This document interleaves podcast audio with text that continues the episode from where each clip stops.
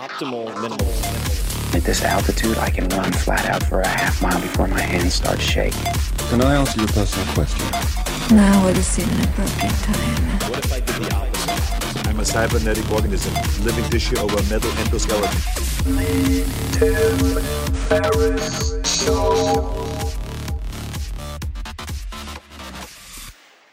This episode is brought to you by Peloton, which I've been using probably for about a year now. Peloton is a cutting edge indoor cycling bike that brings live studio classes right into your home. You can also do on demand, which is what I do. We'll come back to that. So you don't have to worry about fitting classes into a busy schedule or making it to a studio or gym with a hectic or unpredictable commute. I, for instance, have a Peloton bike right in my master bedroom at home, and it's one of the first things I do many mornings. I wake up, I meditate for a bit, then I knock out a short 20 minute ride in my undies. Hard to do that at the gym. Take a shower, and I'm in higher gear for the rest of the day. It's really convenient and has become something that I look forward to. So you have a lot of options. For one, if you like, you can ride live with thousands of other riders across the country on an interactive leaderboard to keep you motivated. There are also up to 14 new classes added every day with more than 8,000 classes on demand. And you can pick based on length 45 minutes, 20 minutes, whatever music, hip hop, rock and roll, or say low impact versus high intensity or interval. You can pick the class structure and style that works for you. And in my case, I quite like Matt Wilpers, and I tend to do on demand and listen to a lot of and watch many of the same classes over and over. But I'm kind of promiscuous and also enjoy classes from a lot of the other instructors. They have Peloton, an amazing roster of incredible instructors in New York City with a whole range of styles and personalities, so you can find what you're in the mood for. You also get real time metrics that you can use to track your performance over time, and that will help I would say catalyze you to beat your personal best. Now that all sounds good, right?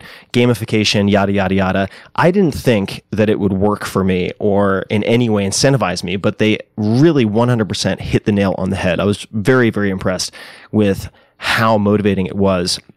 And it worked tremendously to keep me pushing, uh, which quite honestly takes a fair amount. I can get quite lazy, particularly with anything that edges on endurance, which is kind of more than five reps of anything for me. So, Check it out. Discover this cutting edge indoor cycling bike that brings the studio experience right to your home. Peloton is offering listeners of this podcast a limited time offer.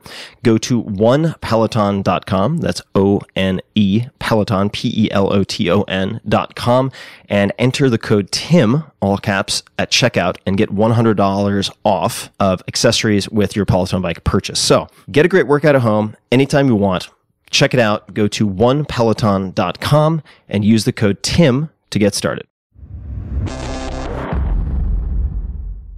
This episode is brought to you by LegalZoom, which more than 2 million Americans have used to help start their businesses. Past guests, even, such as, well, WordPress lead developer, CEO of Automattic, Matt Mullenweg, now valued at more than a billion dollars, have used LegalZoom to help with their business needs, specifically in his case to form his company. But LegalZoom isn't just for launching your business. Their services include everything from helping you to manage changing tax laws, reviewing contracts, creating NDAs, non disclosure agreements, important stuff, handling lease agreements, and assisting with really any other legal challenge, hurdle, inconvenience that typically takes time and effort away from running your business. The best part is that you won't get charged by the hour because LegalZoom isn't a law firm, so they won't be running the clock up and spinning circles just to raise your bill. Instead, they just ask you to pay one low upfront price for whatever it is that you're looking to get a la carte style. So visit LegalZoom.com and check out their business section for all of their services. And if you want special savings, that's the terminology in the copy that they suggest. I don't know what the special savings is, folks, but it's titillating. If you want special savings, enter promo code TIM, T I M, at checkout, capital T, lowercase I M. Again, take a peek, legalzoom.com, and enter promo code TIM. Hello, boys and girls, ladies and germs. This is Tim Ferriss, and welcome to another episode of The Tim Ferriss Show, where it is my job each and every episode to deconstruct a world class performer from any number of different domains business, sports, entertainment, military, and so on. And today's guest, who will perhaps debate that he himself is world class, but I will not allow it, is Tobi Lütke. Who is the founder and chief executive officer of Shopify, CEO, that is, of Shopify. In 2004, Tobi began building software to launch an online snowboard store called Snowdevil. It quickly became obvious that the software was more valuable than the snowboards, so Tobi and his founding team launched the Shopify platform in 2006. He has served as CEO since 2008 at the company headquarters in the metropolitan uh, epicenter of tech, Ottawa, Canada. It's a fantastic place. I've, I've spent time there. Beaver Tails, also incredible. Tobi is an is an active advocate for computer literacy and education and serves as a board member of Canada Learning Code, all caps CLC, Canada Learning Code, an organization working to give all Canadians access to digital skills. In 2014, Tobi was named the Globe and Mail's CEO of the Year. He served as chair of the Digital Industries Table, an advisory board commissioned by the federal government to provide recommendations on how to turn Canada into a digital leader. And that report was published that is of the table in September 2018. Tobi, welcome to the show. Thanks so much for having me. And I feel like this is a long time coming. We go we go way way back and we'll get to that. But I thought we could start with your penchant uh, related to optimization. So I, I want to do a quick fact check here. So this is something I came across in the New York Uh-oh. Times. It doesn't surprise me, uh, but here's how it goes. I also have a weird obsession with optimizing things. This is supposedly a quote of yours. Even when I was walking to elementary school, I counted the number of steps on different routes so I could figure out which one was shortest. uh, and I'll, I'll just I'll just finish this up. So, uh, dot dot dot. I'll just connect some things. If I had to do something once, that's fine. If I had to do it twice, I'm kind of annoyed. And if I had to do it three times, I'm going to try to automate it. Did you count steps? it did. it sounds ridiculous, doesn't it? it's one of those situations, you know, like where I, I, I think I was together with my, my, my mom, my sister, and, and my, my sister was complaining about me trying to optimize something. I think we were talking about going for a walk, and I'm like, well, you know, if if a place we're starting from is the same as a destination, why don't we just not go? You know, like, and um, my mom immediately said, "You you realize you, you did this from when you were like four or something," and um, told me the story, and it kind of sort of unfortunately probably tells people way too much about me. So I don't know why this made it into the New York Times. I'm actually kind of unhappy about this right now, but here we are. and here we are. And the the optimization or the looking for efficiency is that something that your your either of your parents has, or did that seem to kind of come out of left field? I think I, I don't know. It's one, probably one of those unexplained kind of quirks, which like after probably many many years, where it's um, annoying everyone around me, suddenly starts becoming useful, right? like after, you know, because you know, as a especially as a programmer, it's it's it's been wonderful, right? It's uh, you know, I I love these old machines where you know can understand every chip that's in the machine. You can kind of figure out what's what. Um, try to you know, make a video game in the 90s was really, really hard. And so those, those were kind of things which really, really attracted me. And so, just to give people a snapshot of where things are now, and we're going to certainly continue with this retrospective rewinding the clock. But how how big is is Shopify at the moment? Yeah. What are some of the numbers? So, yeah, uh, as you said, Shopify started in 2000, uh, 2004 um, and it became sort of, uh, we released it in 2006, which again, that's almost like a hundred internet years ago, right? It's it's it's it's been a long time, and um, uh, the company now is a public company. Um, uh, uh, it's um, about four and a half thousand people uh, work at Shopify. Uh, we have offices in um, uh, largely across Canada, but also in you know Berlin and uh, you know Australia and so on, and um, all sorts of other places. We have about um, uh, I don't know what the new, newest official number is. I think it's, it's called more than 700,000 customers. Um, And um, uh, are all around the world, 175 countries, and so on, so on, so on. Um, So it's it's it's become this by almost any metric, fantastic success. Uh, I was mentioning when we were having lunch before this that I was unpacking some boxes that I'd, I'd not yet unpacked from my move from San Francisco to Austin, and I found the the coin from the initial public offering. And it really made me smile because I remember when we first met, Shopify had, what would you say? 15 people. 15 people and that was that was was that 2008 or 2009 Yeah, uh, 2008, I it was think. 2008 Yeah. and uh, could you could you tell what you remember of of of that first meeting? Where did where did where did we first meet? We did. Um, we met at um, uh, a conference called RubyConf, right? Uh, or might, might might have been RailsConf. Yeah. RailsConf. Uh, RailsConf. That sounds right. Um, Rails, um, Ruby, and Rails being um, uh, the technology Shopify has been uh, uh, programmed in, and um, uh, you were invited as a as a, as a keynote speaker. Um, I think you did an interview with David. That's right, And David Heinemeier Hansson. Exactly.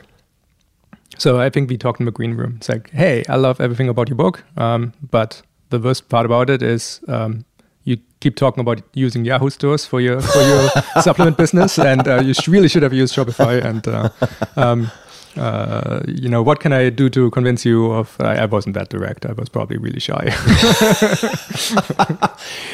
but the the timing was perfect also because I was in the process of doing the final editing for the revised edition of the of the 4 hour work week and I had been polling my readers through social media and the blog and so on which had at that time you know the blog already at that point had uh, millions of readers and asking for suggestions for updates for the tools and resources. And shopify was the most consistent recommendation for e-commerce platform.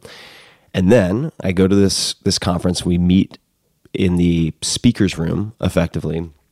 You have uh, let's say 15 or so employees and that was the beginning of of our exchanges and then collaboration which which we'll get into but it on one hand seems like a previous lifetime and on another hand just does not seem that long ago it doesn't, does it? and uh, I, I have to say, for um, people who perhaps wonder this, you know, does money change people? I, I have to say, uh, it's been so.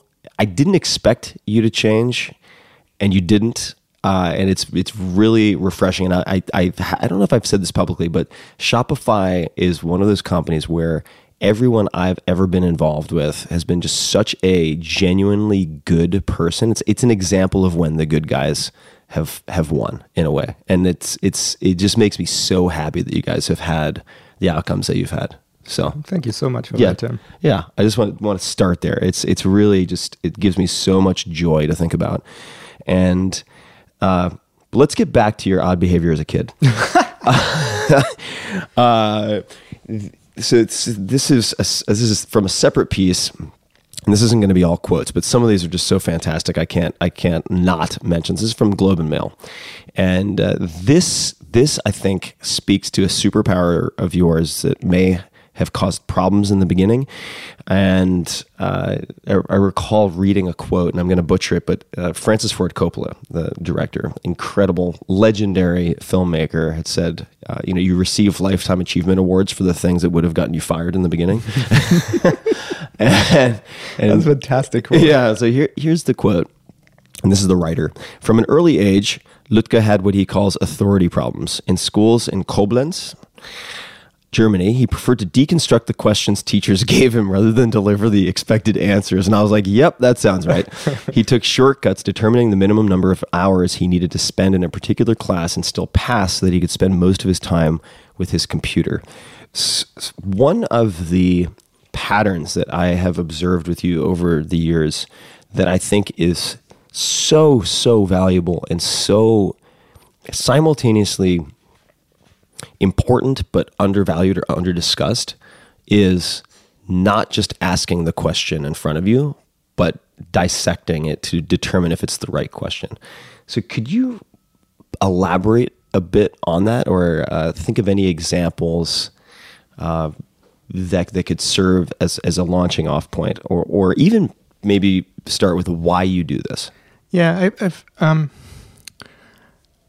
Wow, this is already going into interesting places, isn't it? Yeah. Like, okay, we are talking about my authority problem and my obsession with uh, optimization. So, um, where do we go from here? I here's here's one thing which is um, here's what the authority problem thing has morphed into, and I think this is uh, this is exactly the sort of pivot point from which it went from um, problematic to ex- to very useful, and that is um, I have a serious problem just of accepting orthodoxy.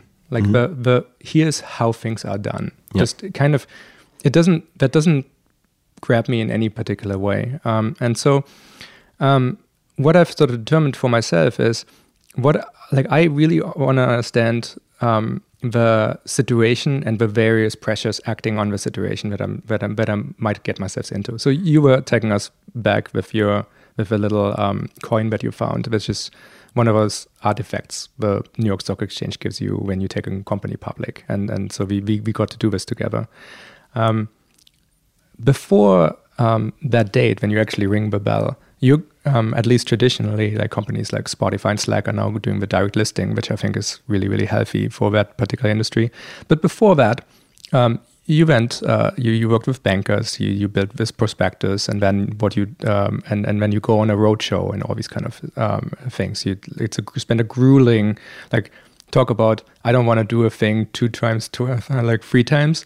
I had to give the same presentation a hundred and three times in, in, in, in, in, in eight days. It's it's it's absolutely um, it was a complete haze. Tobi's version of hell. It was my version of hell, which is funny because like I, I, my uh, business partner Harley is um, like the opposite of me and, Yeah. and loved it. Right, like so it's it's good to have these people around who can remind Side you. note: So Harley, um, Harley, probably the person I've heard most described as a force of nature. Yeah, that yeah. phrase applied Yes. to Harley. Exactly, um, which I'm decidedly not. Um, so, um, uh, so so Harley loved it. I wanted to automate it all the way through. Um, but uh, ju- just I'm taking us back there because I think this is it, it's a good example of of this kind of thinking. Um, one thing I did very early in the process of actually taking the company public was to um, uh, not just understand like how could Shopify become like a good public company, but um, there was this sort of obvious agency problem that exists on the investment banker side, right? And so um, I, I spent a, a good uh, couple months um, talking to people, figuring out what kind of things uh, happen in the performance review of investment bankers. Like, how do they make their money? How do they make their bonuses? How do they, you know, how do how do they string together a career? What's good? What's bad? You know, um, if they get a lot of these kind of fees, is that good for them or is that neutral? If they, uh, you know, so um, because this is this is the I would like to come to a conclusion, like, and often this is the same conclusion that orthodoxy would have just sent me to um, myself, because I uh, I want I want to say, okay, I'm going to do these following things um, because uh, I, I from first principle argued that this is the right thing to do, and I think this more often than not actually leads to very interesting um, um, insights where you can say, okay, because I understand what's at- play here, I can disagree with someone's suggestion and I can maybe improve something slightly. And I think in an interesting way, Shopify is a very long exercise in doing this over and over and over again, rather than saying, okay, well, the internet needs online stores. They are super important. Entrepreneurship is one of the biggest economic opportunity. Uh, um, online retail is one of the biggest entrepreneurial um, opportunities of our lifetime. It's like 1.9 trillion dollar industry now. It's going to be 4 trillion soon. Um, online stores need to be something that people can create. Okay, cool. But do people really care about online stores? They ca- care about selling, right? They care about becoming successful entrepreneurs. They become of they they, they care about um, um, reaching for independence and and the success of uh, like of that. So that so which pretty quickly sent us into a direction saying, okay, well, we do the online store thing, but let's actually build the software that actually supports people in the activity of reaching for independence. And and because of this, it became something else, and and, and, and success came through that. Well, this this also, in a way, connects some dots from earlier today when we were chatting about a mutual friend, Seth Godin. Yeah. And uh, Seth and I, not too long ago, had this conversation where he gave the example of, uh, which was borrowed from an example he had read, but he elaborated on it, which was, you know, no one wants a quarter inch drill bit; they want a quarter inch hole. And then it's like, no, but they don't really want a quarter inch hole; they want a shelf. Do they, and they don't really want a shelf; they want a place to put their books, and so on and so forth Yeah. uh, so that you don't sort of mistake the current characteristics of a temporary solution as the ultimate objective. because the world has sort of sorted itself into um, solutions based on a world that's long gone in a way like why i I mean just looking back at my industry like why was there a um, uh, online store industry and a point of sale system industry and all these eBay power seller tools. Like each of those instances, someone has a product and wants to sell it through whatever channel. Like, do you do you, do you want to go to like three, four, five different vendors to get software to to to participate in all these channels? No, you just want to do it, right? And so I think it's it's it's really worth going for life and just saying, well, hold on a second, like what are people actually trying to accomplish? What is the actual problem here? Um, I think the most impressive story along those lines that I've ever sort of come across is the. Are you familiar with uh, Malcolm McLean's story um, ar- around the invention of a shipping container? I'm not, but I've had a book about shipping containers recommended to me multiple yeah, box times. probably. The box. Yeah. What was the name? The, Yeah. the person's name you said? Uh, his name was Malcolm McLean. He's he's he's one of us entrepreneurs who would absolutely be on your podcast if he would be alive right now, right? Because um, spent the first money out of college on buying a truck, started a trucking company, um, and tried to get things shipped across the country or even to Europe, and realized like you, we can make the most efficient trucking system, or the, the train guys have the most efficient trains, and the boat guys have ships all over the world. But getting something through multiple stations is impossible. Like you have to unload everything, load in next. So he ended up just buying a bunch of tankers from the U.S. Navy, uh, which had surplus tankers at the end of World War II, and just just came up with this idea of putting a shipping container together, which you can put things in a factory in Maine and then bring ship them all the way to Berlin. And the moment he did that, the, the cost of um, sending like a unit of good went from I think six dollars to sixteen cents. It's incredible. We all live in Malcolm's world because the shipping container has been hugely influential um, in history. It's like a lot of people talk about free trade agreements and globalization. In reality, it's globalization happens the moment a shipping container opens in a country, and uh, it's it's a fascinating, unto- like rather underexposed story. But what's so cool about this is um, the reason why he pulled this off is because um, again the, the the the Vanderbilts and the train guys really loved their trains, and and the boat guys loved boats, and he was the only person who just cared about moving things. He wanted to solve a problem of moving things in the world, and then you come to better solutions. And we need more of that kind of thing. Yeah, the uh, the versatility. I don't want to get too taken off track, but the shipping container. When I was the des- the brilliance of the modular design and Yeah. the ability to take a single container and move it across different means of transport uh, is uh, an endlessly fascinating topic, and a lot of folks also don't realize the sort of genius of the design of shipping containers and the considerations of the dimensions and the ability to cool or control temperature. Uh, and then the entire aftermarket use of shipping containers, also, which is how I came into it. I kind of backed into it looking at different types of design and construction. Uh, that book was called The Box Yes. the box. So since since we're talking about it, might as well might as well just hit on on something I was going to ask about any anyway, which is which is books. So you're a a, a, a I would say a, a, a voracious but very selective consumer of information, and there's a lot of garbage out there. You mentioned the box. Uh, there's another book, and I think it might have been in Harley's office where I first saw it at Shopify, but High Output Management mm-hmm. by Andy Grove.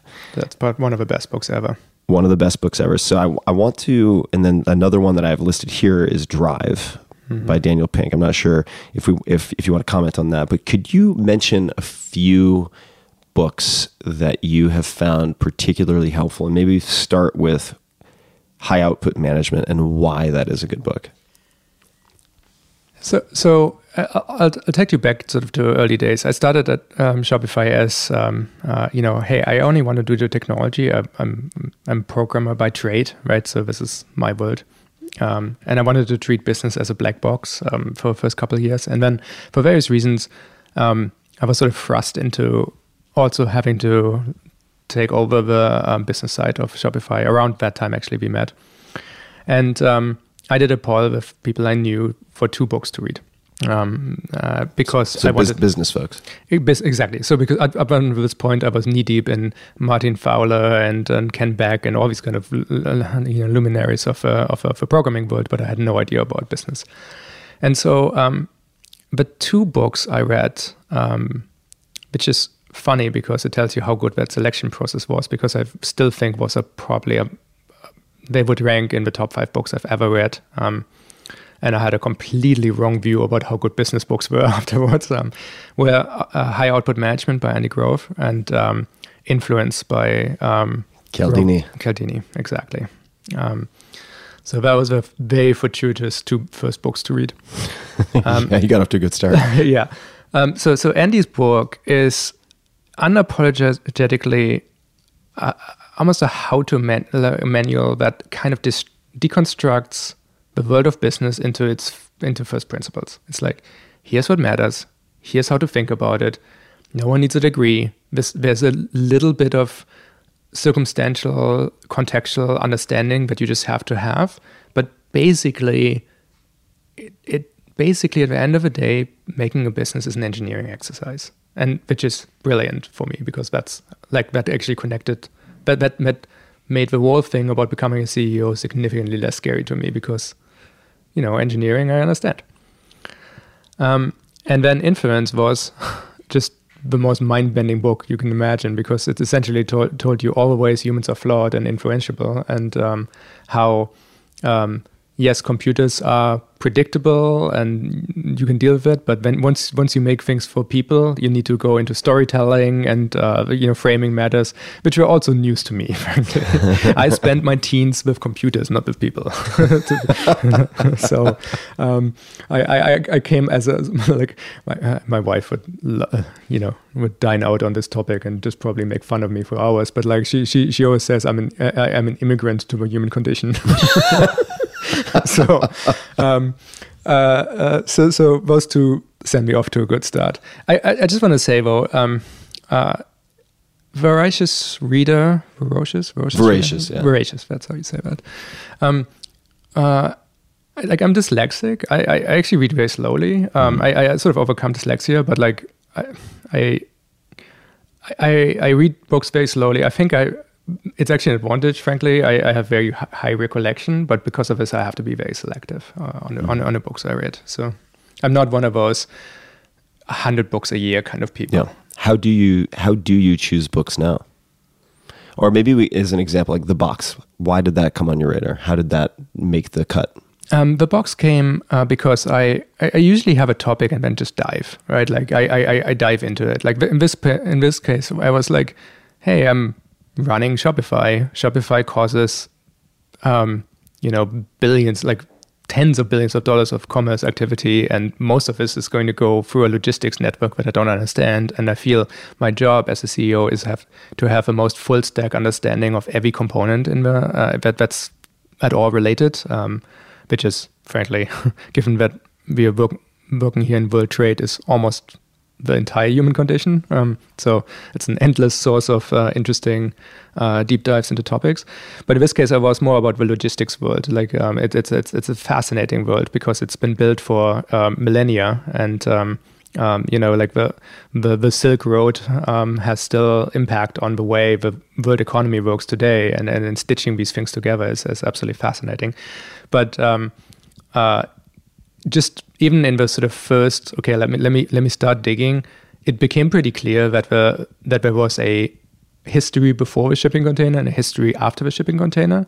And if in these situations when there's a specific date where everything changes like the industrial revolution or something be another example of that um, what i tend to like doing is i, I like to find um, the players like the people who had a lot of input on this kind of thing, or just at least who had the front row seat, and then read their biographies because they don't tend to try to sell you anything other than that this person played an important role, but they tend to be the most credible witnesses to the actual outside events without so much um, bias towards convincing you that it was good or bad. Um, and so, in this particular case, it was very easy. There was actually a perfectly good book about exactly the guy who came up with it, and so it was the obvious choice. What other actually before we get to subjects and more books, because this this may bridge over to something that I did not know. I feel like I should have known this, and it makes perfect sense, but I did not know this. So this this is, I suppose, one of your problem domains. We can discuss what that means. Uh, when you became CEO, and uh, I have a question about that also. But this this is uh, this is quote from a, a media piece, and I could try to paraphrase it, but it'll, it'll take a lot longer. So you. As, as part of here's here's the piece as part of his self-directed crash course he decided to fly to silicon valley now i'm going to pause here for a second because pe- people listening might think of course you go to silicon valley to learn from fantastic entrepreneurs and so on. But it's it takes a different turn here, which I think is really indicative of of how you're thinking, uh, how you apply very structured thinking to things.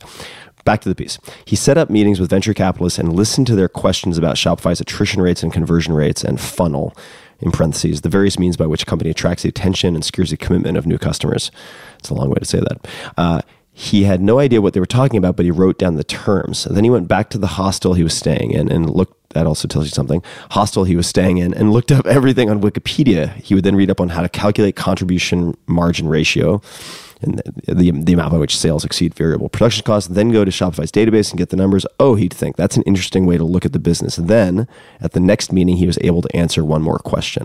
This is this is a really clever way to go about Thank you. getting up to fix that time. I mean, you're learning by observing the questions and Yeah. then defining the terms. See, this is why I love podcasts. Uh, but my, my favorite thing in the world uh, is like uh, books are like definitely rank up there. But it's there's one thing which is better, which is being a fly in a wall when two experts talk amongst each other, right? Which is one of those situations that was almost impossible to um, uh, line up uh, uh, as an outsider, and now suddenly is completely democratized through the wonderful invention of of, of, of podcasting. S- But back then, um, uh, and before that, I, I sometimes managed to do it via finding a chat room or a forum where people, where experts talked amongst each other. It's something I was always seeking um, in this case. Um, so when when I was trying to learn about some technology like um, some some esoteric 3D rendering algorithms that I was found interesting. I, I, I used to try to find like where people talk about optimizing these things, and then I I just don't understand anything that they're talking about. But then I chip away at it, and uh, uh, I, I would come into the knowledge. And so I, I tried to um, replicate this. Um, and, and, and, and, and talking to venture capitalists ended up being sort of a way I figured out how to potentially do it. Because again, um, I had no background in business. I had no idea how this all worked. I had, um, and I had to do it fast because 2008 Shopify wasn't doing it well, right? Like it was very, very tough to keep the company alive. So let's let's. Uh, this is maybe a good uh, opportunity to explain to people uh, why why you took over as CEO, just the, the Yeah. circumstances. But uh, the circumstance was simple and probably fairly common. It's uh, I I, um, I had a co-founder with, for Snowdevil, which was a snowboard store, and um, we did the like I did the technology. He did uh, ran the store, um, and did a million other things like find us an office at some point and so on. Um, but uh, as the company pivoted much more to being a software company and um, started growing and requiring more and more people, at some point, like it was just a different situation. And so um, he sort of came to me and said, decided that um, he wanted to transition out. And um, um, that really you know, I mean, that was very surprising because, again, I really wanted to treat business as a black box. I, I thought business I, I mean, it was a programmer. We, we don't like business. I was right? go- yeah, that's the I was gonna I was gonna say treating it as a black box is a very diplomatic diplomatic way to say it as a programmer. yeah, yeah, yeah. um, yeah, I- like I mean, I, I just didn't want to like become the pointy haired boss in the Dilbert comic, right? so, um, I uh, um, so so so this is the situation. It it just, it just arose, and um, I um, I actually looked for a CEO for a long time. I, I um, um, met with a lot of people who got came recommended as potential CEO replacements, and it was one of my early investors, um, the, the, the, actually the only investor, frankly, um, um, who at some point took me aside and said, "Tobi, you will never find anyone who ca- will care about Shopify as much as you do."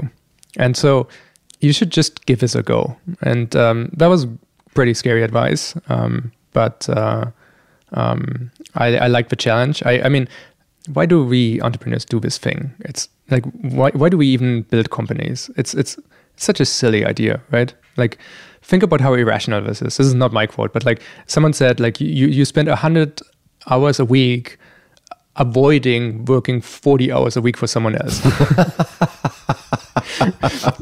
right.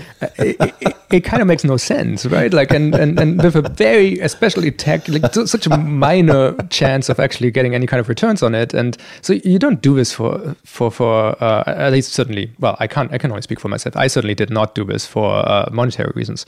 Um, reason why I did it is because I thought it sounded amazing not having to answer to anyone, uh, back to our authority problems.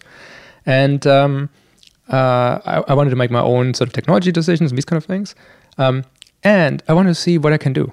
I, I wanted to challenge myself. And I said, like, this is the right time in my life. I was uh, 24 when I started. Um, this is the right time of my life to give this a go.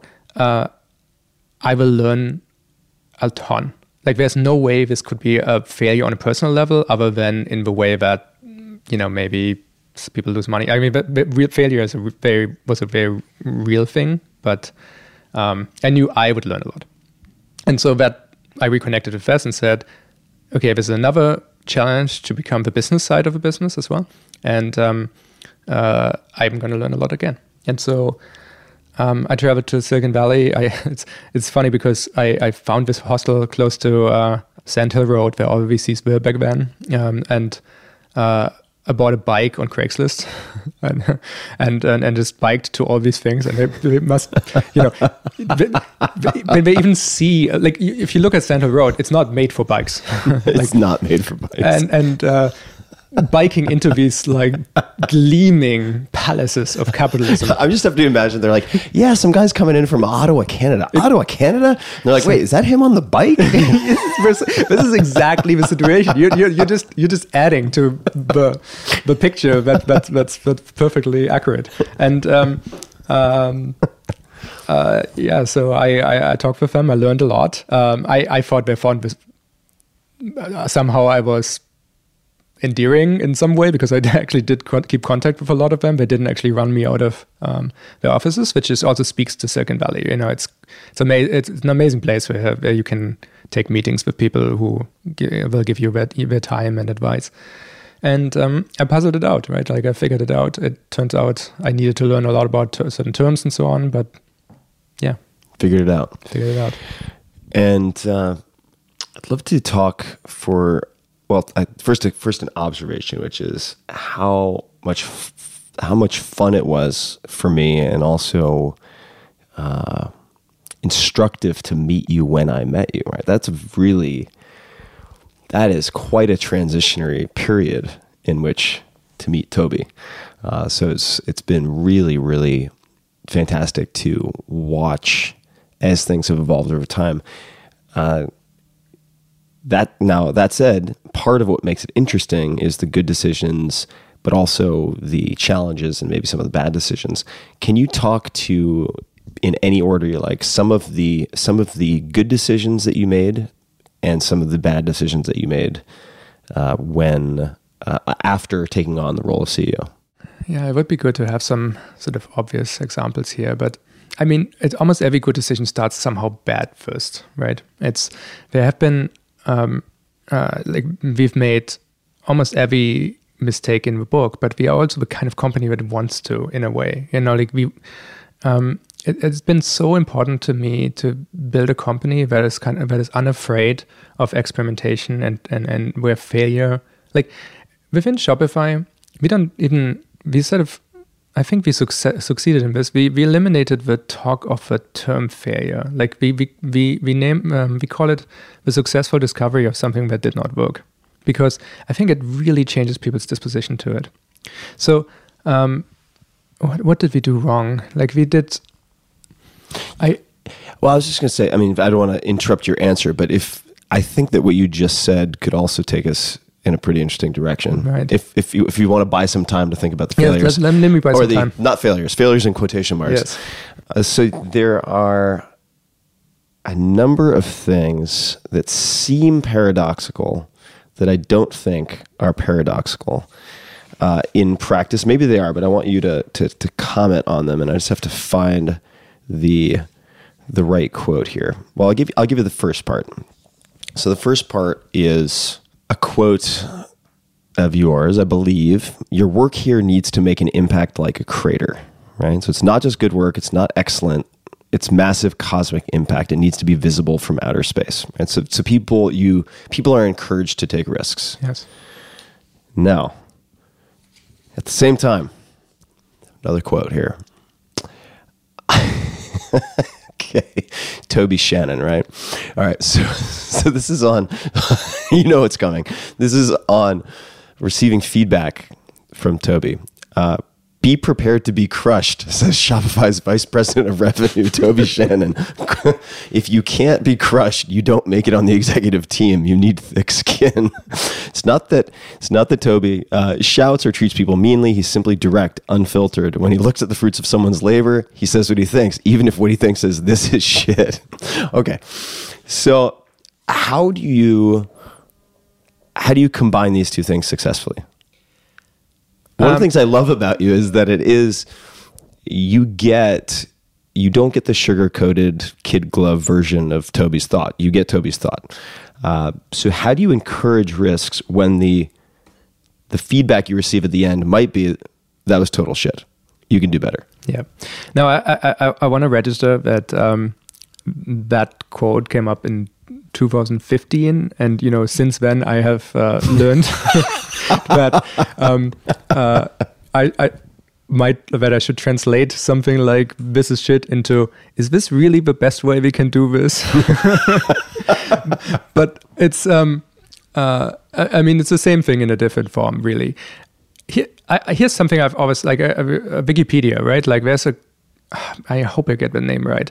Um, there's a a specific editor from the early days of Wikipedia who I think was called, he had a handle called Crocker. And he de- declared something called Crocker's Rules, which said that he wanted everyone to edit his pages um, just to make them better.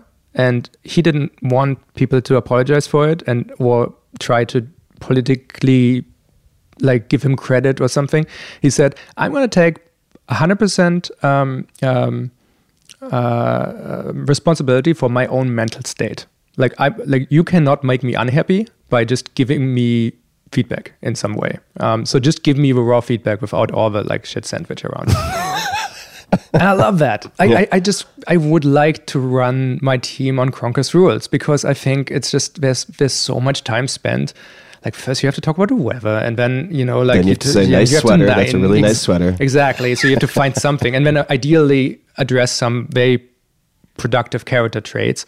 Then talk about the thing you want to talk about, and then figure out some way of uh, afterwards talking about something highly positive again. So you know that's that's the sort of standard formula, and um, I can do it, but I don't think that um, the highest performing teams in the world should spend time doing this uh, uh, to each other. I think there's a level of progression that comes um, if you're part of one of the teams. And again, like we are one of the bigger technology companies in the world. Certainly, I think we're fastest growing SaaS company um, um, on the market.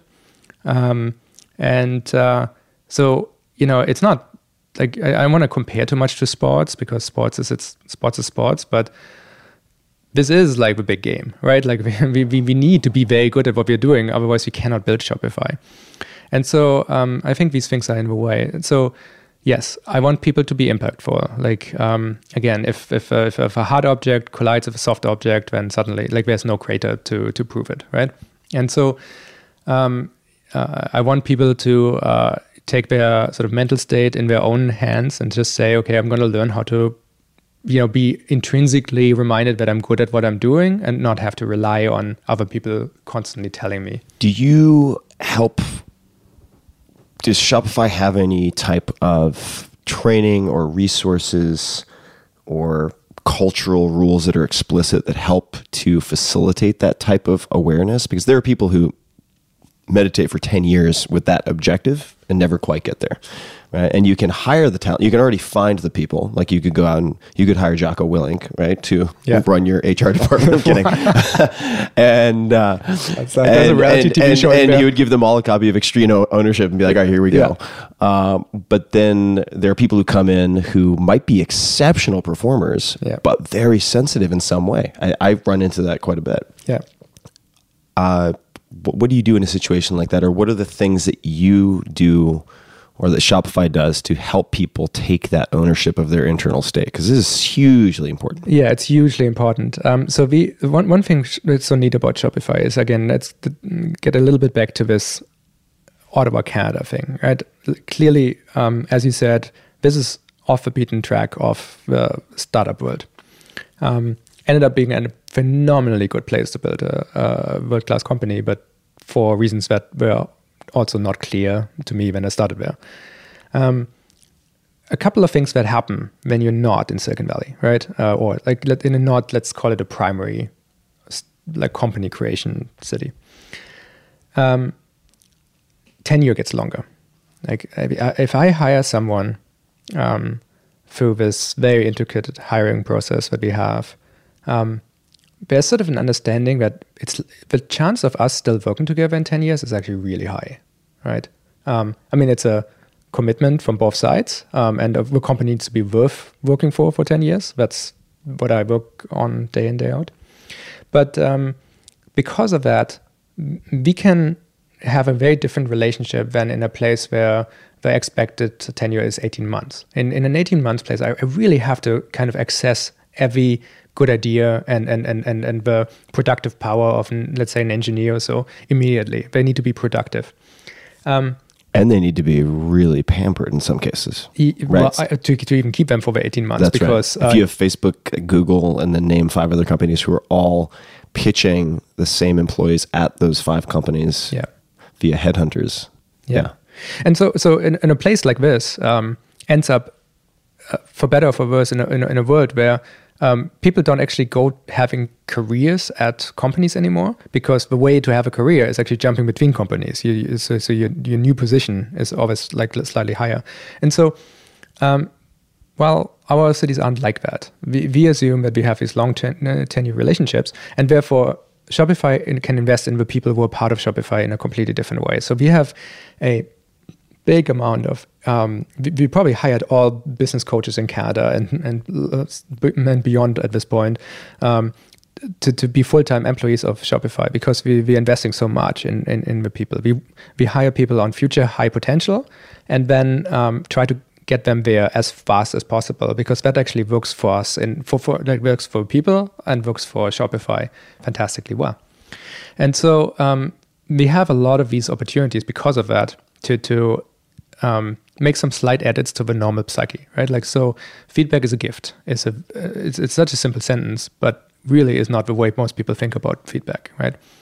And um, Feedback is a gift. feedback is a gift Be- because it is. It clearly is. It's not. It's not meant to hurt. It's it's meant to move things forward, right? Like to to demystify something for you.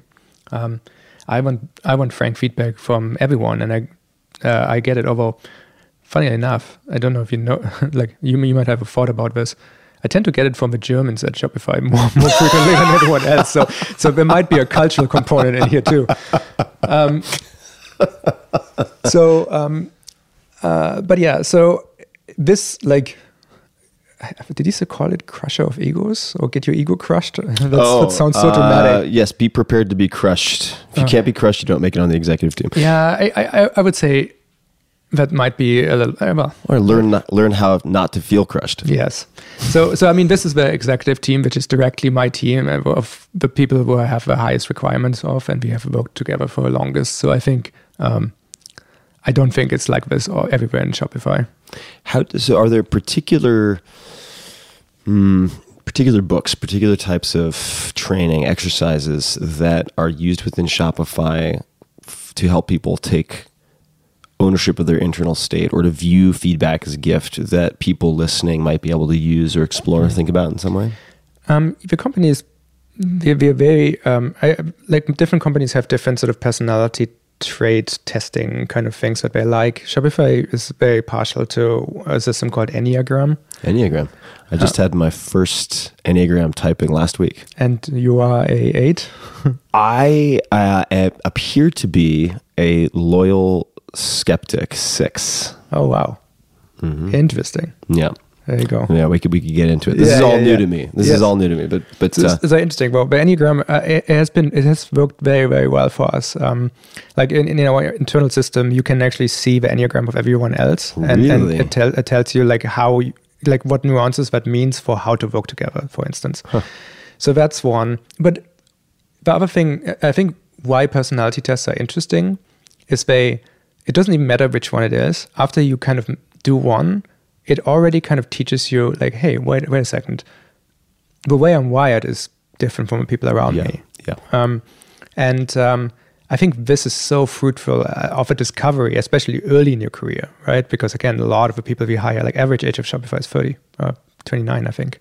Um, so um, uh, we, we, we get to people very early in their career. And um, because what the thing that we want to accomplish, and this is really the goal of all of the internal programs, is we want to take people from a um, find out what parts of um, uh, what kind of uh, areas they have a fixed mindset on and try to get people to become uh, to, to to acquire a growth mindset right? Just think of their intelligence as something that can be trained. Um, think of their um, uh, skill as a programmer not as something static and when someone comes and tells you that there's something you could have done better that's not someone finding out that you're not as good as you thought. That's actually a teacher appearing right?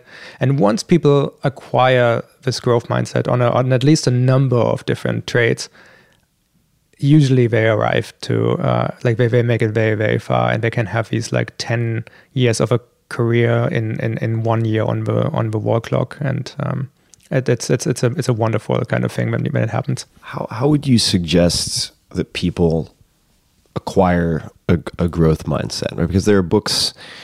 Uh, I don't know if Grit. I haven't read Angela Duckworth's book um, Grit. It's been It's a recommended a, one. number of times, but it, there are a number of books that talk about the importance of growth, fostering growth versus fixed mindset in child yeah rearing.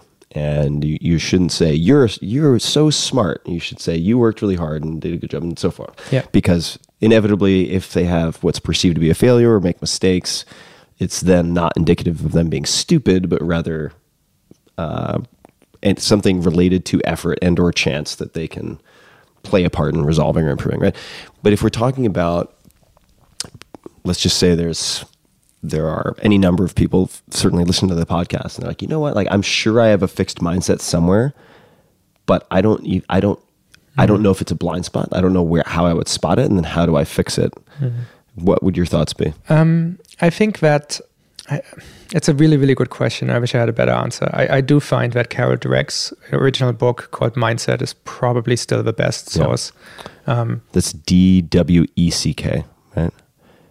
W- yeah, I yeah, think, Carol Dweck. right. Yeah, that Carol was Dweck, yeah. also uh, we were talking about Josh Waitzkin during lunch. Mm-hmm. Also, a book that he's quite a fan of. Yeah, Yeah, I'm a big fan of the book. It's it, it, it at least talks you through the theory, and what I've observed is even with very very high, um, super successful executives um, who come to Shopify and or have worked at Shopify for a very long time, and they, they, they end up reading the book. Um, and they said, you know what? I was actually fixed mindset on all on all these like these three things, and it's like it really irks me now. I, I, I it's, it, it's just really funny the way how um it, it just sort of wakes you up to this uh, to, to to this reality that we kind of all have it. It's it's not something you can over completely overcome, um, but it's something that just having the awareness um, is is really powerful. And also, if you are if if you have direct reports in a company.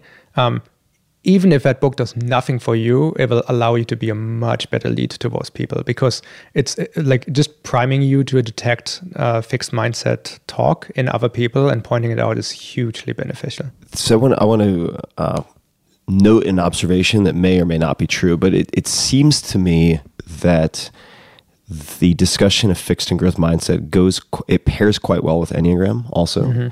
Enneagram, by the way, I was introduced to by Drew of Dropbox. Ah, yeah. And I was always skeptical, and I still am somewhat skeptical of certain aspects of Enneagram, which I, I think actually means nine pointed. Uh, so there are nine p- different types. Uh, th- and there's a lot of discussion of, of uh, through different books and experts about Enneagram.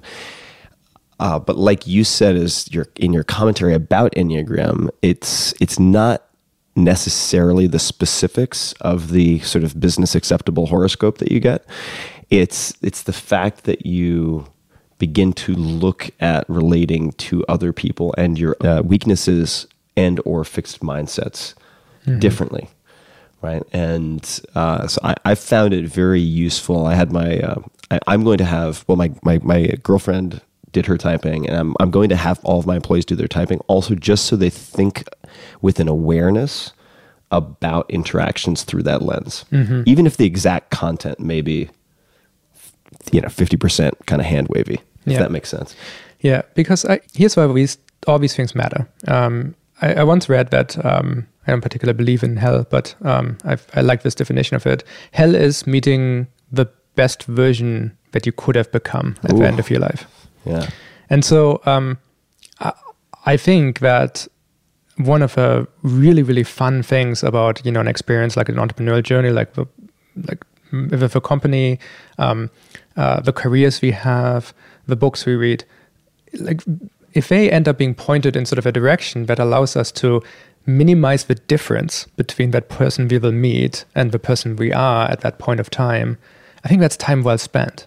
And there's some key, I think, events in one's life that have to go through it. Like at some point, hopefully, um, you realize that the people around you are very different, that you have some unexplained traits in you, which some of them being um, uh, becoming big strengths and some of them are weaknesses and you double down on your strengths and you you, you try to uh, work around your weaknesses and by the way later in life it might actually flip which one's is which which is gets really weird um, but um, uh, that's another one of those kind of things. This sort of awakening to a growth mindset is is, is, is another one of those life events, I think. Um, and so these events matter because what you're building eventually is like some kind of path that allows you to wake up smarter every day. Um, then if you do, if, if, if you if you if you get there, really really powerful things happen. Suddenly, um, you know, jumping into uh, like a completely new job that you have no qualification for suddenly doesn't sound scary anymore. I mean, it, it probably still does a little bit, but the challenge and the thrill of it, um, of of like this sounds real. I could fail. I I I, now have to I have to grow to make this work. Um, actually, become hugely motivating and and and um, I think that one of the most amazing things that anyone can go through in um, you know, can, can can do in their lives is to um, like is is a variation on the theme of um, like going on a journey, doing hard things, surrounded by friends, right? Company building is one of those things. Often travel is another one. Sports are really good at these kind of things. Um, uh, I, I would love Jocko's opinion on if war is like that. I, Oh, I think yeah, he, he would definitely say that. so, um, you know, variations on this theme is what you want to prepare for. I want to come back to something you mentioned earlier that I think is very, very relevant here. So you, you talked about, I'm going to try to tie a few different things together. You talked about taking risks and looking for opportunities for massive impact. You also talked about how you have looked at certain opportunities or transitions as opportunities for learning and that you've made a lot of mistakes but it seems to me that you've even in some ways optimized for learning and i just want to highlight for for folks listening and also just to remind myself that this is something that comes up quite frequently with people who seem to just step up to bat and hit home run after home run. If you really dig under the hood, that's not necessarily the case. But for instance, uh, people who are in any number of different fields, whether it's uh, Scott Adams and Dilbert, uh, or some of uh, the investors I uh, deeply respect, like Marc Andreessen, who's been on, on the podcast, they talk about combining rather than trying to be, say, the top 1% in the NBA, which is very hard to do and Yeah. very attribute dependent. You could be, say, top 10% or even top 25% in things that are rarely combined, right? It could be computer science and law. It could be Warren Buffett, right? In value investing and public speaking. He says the, the best investment he ever made was in a Dale Carnegie public speaking course because it magnifies everything else that you do. And uh, so there's the combining of skill sets that are rarely combined.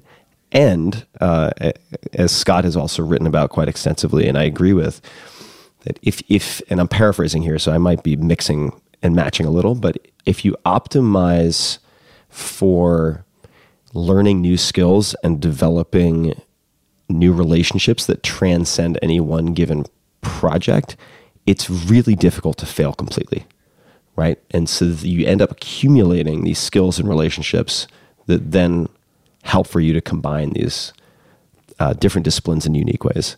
Um, so that that I just want to mention because it's uh, it's it's tempting and debilitating to think that you have to be the absolute best top one percent in Yeah. X, and when you when you really look at people, whether it's all the all the various billionaires and magazine covers or what have you, that's not necessarily the case. No.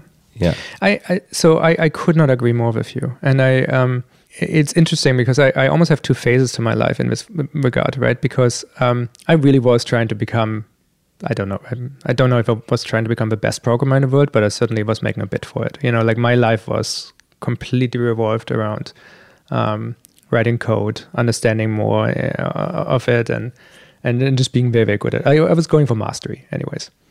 And then this situation that happened where again I had to like pause that world um, and have to go in, like, in, into business, and I ended up really really liking so many aspects of it. I, I, I really pivoted to I would like to from from someone who is going to try to get I, I would like to understand 100% of a field to I want to as quickly as possible understand 80% of every field right and that's I like it way better on this side, and I'm internally thankful for having realized this at, uh, at some point because it's um, it is uh, it actually doesn't take that long to. Um, um, I mean, you wrote an entire book on this. So I'm obviously not trying to convince you on this, but um, it, it doesn't take long to to, to understand the first eighty percent of, of, of any number of fields, right? And um, but of course, you can't understand the eighty percent of every field. There's, there's too many. So you'll you'll follow your interests pretty automatically, and and then you find out exactly this uh, what what you just said. And this is something you know, sort of it's it's worth looking into the Shopify universe. Um, there, um, the people who are really successful are the people who usually have some multiple skill sets and combine them into some kind of new product. It's like I mean, sort of an obvious example is like boosted boards, right? Like, hey, here's like electrical engineers um, who also like skateboarding. Let's combine those two things by putting a battery into the skateboards. And so it's really, really, really hard to be the best in the world at a single discipline. But as soon as you start overlaying like three different interests, um, you make Pokemon inspired jewelry or something, you can make the best Pokemon inspired jewelry in the world um, um, uh, pretty quickly, right? And so the, the, the, the speed with which you came up with that makes me think that that's a store on Shopify somewhere. absolutely, yes. uh, because you're in a, I mean, you're in a great position to see, I mean, hundreds of thousands of these examples. we see millions of success stories and, and, and attempts at success stories, right? This is honestly the, the most interesting part, of Shopify is, is really um, the, the, the, like we see this, right? We like, let's actually zoom out for a second here on, on my entrepreneurship topic because it's, it's really dear to me, but it's also at a state that a lot of people don't really quite appreciate. Um, entrepreneurship is in big crisis right now it's it's a complete counter narrative to what most people most people think. But um, right now, new company formation is at the lowest points ever been. Um, Gen X is, is um, started a lot less companies, um, a lot fewer companies than uh, its parents, and millennials are lower yet. Uh, So it's the least entrepreneurial generation so far.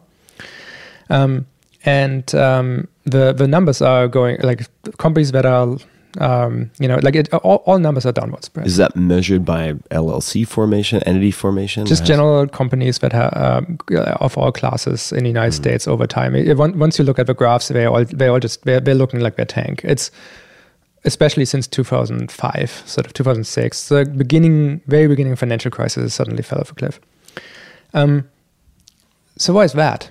Right? Tell me, Tobi. Right know. I, I well i wish i wish i would knew it's like i know some contributing factors. Like one thing is we just don't need too many copies of everything anymore. Like uh, it, back in the day you probably visited uh, you lived in a smaller community you visited a big one you saw hey here's like what? Like certain kind of hardware store you know some kind of you know business you've never seen before.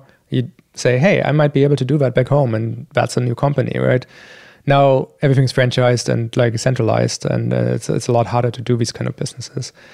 But the same thing is going on on the internet as well right? The internet is as much as it can be a democratizing force it really benefits centralization. You know we have one social network it's one one uh, search engine and so on. So um, it's just harder to start businesses right? And like you you you kind of have to clock in in the top percentile uh, of, of a field or at least an intersection of a field of multiple fields to even partake in entrepreneurship. And that's um, i think that's not good. I, I mean if, if you would give me like hey here's like two versions of a world um, choose one. One in which entrepreneurship is common and easy and straightforward and, and one where it isn't like ev- like i mean who does who takes the one where it isn't like where it isn't easy right? So how would you make it? How would you make it easier? Whether in the U.S. or maybe not Canada specific, could be. But is the, is there anything that you would do to increase the number of entrepreneurs? And why is that important? Is it important? Yeah, I mean that's a good question, I, uh, which I think should be studied. I mean, like one one thing, if you if you look at this completely from an economics perspective, um, like we, we if if you if if you uh, think that we need to provide employment to people, you should want like a couple mega companies are not going to employ everyone, right? I think everyone understands this. It's um, we need um, millions of 10, 20 people companies, SMBs, where that's almost everyone is employed by small businesses. Um, if if you look at the actual numbers, so um, with small business going away, that that that's that's definitely a force into the opposite direction. Um, so uh, how would you do it? I mean, one thing is um, this is actually a real problem in the United States, but it's actually a problem everywhere. Is licensing like it, it's it's a crazy situation that I can get a laptop and start fifteen billion dollar Shopify and not need to ask no one. But if I want to become a hairdresser, I need to get a license for it, right? Right. And I need to go for like like and there's quotas in many places, and you can't because for all these reasons. So so that's kind of one of those situ- uh, things which probably people have to have a look at. Um, but the other one is just friction. Like how how difficult is it? Like how many things do you have to understand to start an online business? Like you you built like Yeah. a su- supplement business back Yeah, in the day. I what are all the things you had to learn? Well, I remember. I mean, this was even before that when I was taking a stab at a few businesses, all of which self-immolated. uh, but just setting up a merchant account, I remember Right. back in the day was a huge. It was a complex and hugely involved task. I had to post a thirty thousand dollar bond to get a merchant account uh, when I started Snowdevil. Yeah, That was all the capital I had. Yeah. So it's wild. So, uh, but th- those kind of points of friction are everywhere. Like, I mean, this is, uh, I, I don't want to make this mad, but like, like Shopify is not the solution to this problem because it's a much more global and bigger problem. But the retail world is one of the most accessible parts of entrepreneurship, um, and um, that's really all Shopify is. Like, try to mm, take the learning curve of of, of partaking in um, like entrepreneurship, building online online businesses, and make it as flat as possible, so as many people can succeed. Right? That's that's what we've been working on for the last what is it, 14 years now. I think this might be a good place to chat about the build a business competition. Oh yes, The build a business competition. Uh, we, we've been talking about just smoothing the path or removing impediments to entrepreneurship, but you also have incentives. Incentives are also important. What is the build a business competition? let's go back to where it's come come from because this is, I mean, it's so relevant to to to, to uh, I think two of us. Um, well, certainly to me. I don't know if it's relevant to you, Yeah, but to me you too. you were involved. um, uh, so this was 2009.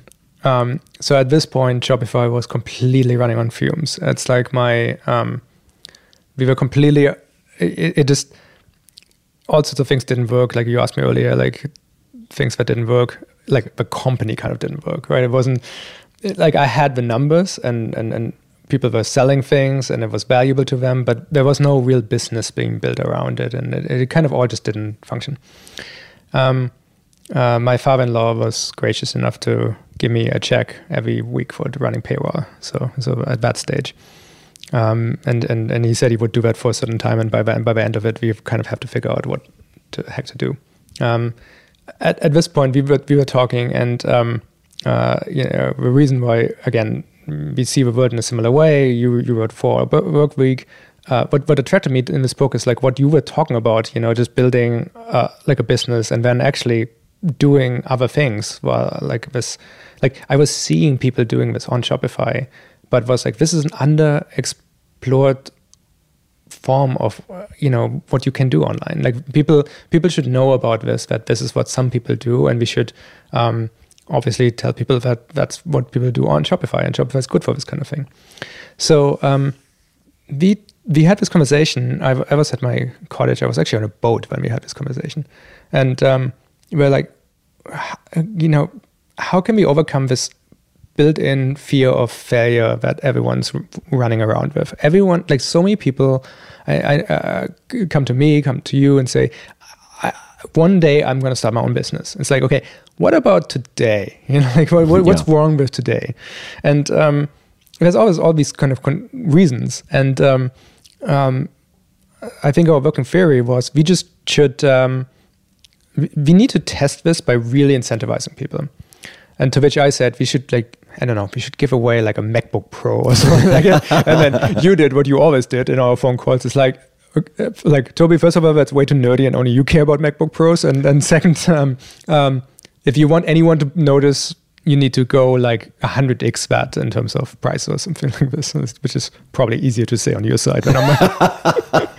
But I, also remember exactly where I was. By the way, I was in Glen Park, walking down. I think it was uh, Diamond Street past Oshita. I remember the exact block I was on when we were having this conversation. Yeah, It's funny, yeah. Like it- these sometimes these things are just brand in your in, in your mind because we I think we both realized like we were, we sort of egging each other on to make something big, and what ended up uh, what what we ended up doing is said, okay, you're gonna take the last hundred thousand dollars in the bank, and and and just put it up as a competition and say whoever is gonna build um, the biggest business like st- like from starting now in the next six months is gonna just get the check. Which is, at this point, I said, this is either going to work, and then we'll make the money doing the competition to, to, to then give to people, or companies bankrupt anyways, in which case, you know, I, I'll deal with that at in some other way. Um, but we did, and I think through some contact uh, of you, you, I think you introduced me to Laura. The, uh, the New York Times ended up uh, talking about it um, because it was like surprising. It's like tiny startup in Canada putting up something that's beyond like every business plan competition in terms of prize money, right? Yeah. It, was, it was a pretty stunning amount. yeah, the biggest ever. Um, it was a huge success. Exactly. You you were like super confident that it would be a big success from the beginning. I, I thank you for this because I wasn't. I was like, oh my god. and it's uh, it's it's been really it's been really awesome to watch also year after year as it has grown and evolved. So Yeah. I mean, you could give some examples, but from the beginnings, right, which are we're not entirely sure. Mm-hmm. I mean, on some level, you know where this hundred thousand is going to come from, but this is sort of an, an existential bet in Yeah. a way. Yeah. But like you said, it's like there are, there are other kind of inherent issues that if we don't do it, it's not clear Yeah. what the picture is going to look like. And then you flash forward and you're doing these build a business competitions and it's like a high end reality show in the sense that you have, Yeah. you know, the the the uh, the the mansion from The Great Gatsby with DiCaprio, and Yeah. you're- the people are flying all over the world, and you have, you know, Tony Robbins coming in to mentor Yeah. the finalists and so on. Yeah, it's we took we took everyone to uh, Fiji to um, to to his place in Fiji, Yeah. right? And just uh, it's it's been Yeah. so much fun to watch, and um, you guys have done a, a fantastic job of executing, and it's it's ended up coming full circle. Also, as I'm you know considering with the audience that I have, what what could I do potentially competition wise? Uh, you guys have taken the ball, run with it, and have done this so many years now. I'm like, hey, which lawyers do you guys use? Turns out, by the way, anyone who's thinking about doing something like this, I mean, you have the prize money, Yeah. but then you have the putting together of a competition Yeah. of this complexity, which is no joke. No joke. Uh, every uh, state, even every province in Canada, has completely different uh, laws for this.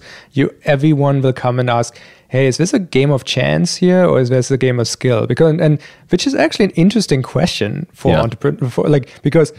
The intellectually honest answer is like chance. I mean, I, I I try to never get confused about this. Like Shopify has enormously been enormously successful, but it's like 99% chance, right? Like you can predict all these kind of things which happen to transpire, which which led to success.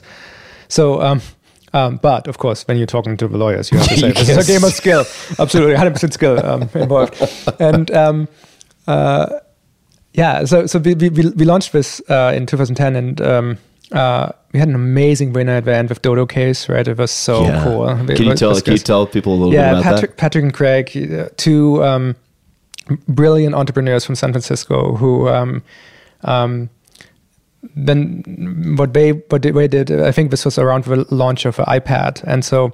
Um, uh, they, they realized these iPads need cases just like the phones, and so they uh, got together with some traditional bookbinders and makes, made some so, so moleskin looking like beautiful, like it was really just uh, wood and um, whatever moleskin is, um, uh, a case um, for iPads, and I think they gave sort of flyers to everyone waiting in line in, around the Apple Store before iPad got launched. So they people wrote about it, um, and they were one of the compet- competitors in the competition. They won it, and um, uh, fantastic story. There's a later picture of, of, of President Obama with his Dodo case, which of course they used very successfully in every one, one of their marketing campaigns. And um, just, I, I think actually, like, which goes back to sort of the thing that really excites me about um, the effects that come from all these kind of things. Not just was this an entrepreneurial success story for, for, for them, and they got a, a hundred thousand dollar check in the end. Um, they also quadrupled or even beyond the amount of professional bookbinders in the San Francisco Bay region. Again, like this was something like this is an area which had a lot of bookbinding talent when, when that was an industry, and that's not an industry anymore because it's just not done manually anymore. But they got people out of retirement to come back making these iPad cases, and, and just a, a little industry exists there Yeah. too. And I think this, these are just the stories which just I find so so great. So, so let's let's talk about. We don't have to get into all the specifics of of a ton of them, but uh, I was very curious from the first competition to see like what can people do, like what can people actually do Mm-hmm. in, in six so- six months, right? yeah, six so- to eight so- months. It's nothing. I mean, but some of these people are creating multi-million dollar businesses Unbelievable. from z- ground zero. Yes. and uh, so it's it's been really inspiring to watch, and inspiring not just because of the size, but also the variety. That having been said, one of the things I look forward to every year when you guys are, are running the build a business competitions is what patterns will emerge. Because you you begin to spot and this is much like I feel like with my audience from say the 4 hour work week uh, or the podcast but just the the the the millions of entrepreneurs who allow me to pattern recognize because I just have the 30,000 foot view on my audience. Show me things that are coming, right? It's like the, like, was it William Gibson and Neuromancer said Yeah. the future is already here. It's just not evenly distributed. So you see these patterns that are sort of this like smoke signal in the distance and then 5 years later it's everywhere. And with Shopify for instance, I remember the first year that a number of the category winners because there are different categories, right? Uh, so it's not it's not all or nothing in term at, at this point in the competition. There are different uh, what would you call it? Industries or product categories uh, which which gives more people a chance to win. And it's like, wow, okay, so I'm making this number up, but it's like three out of the six used Kickstarter. That's interesting.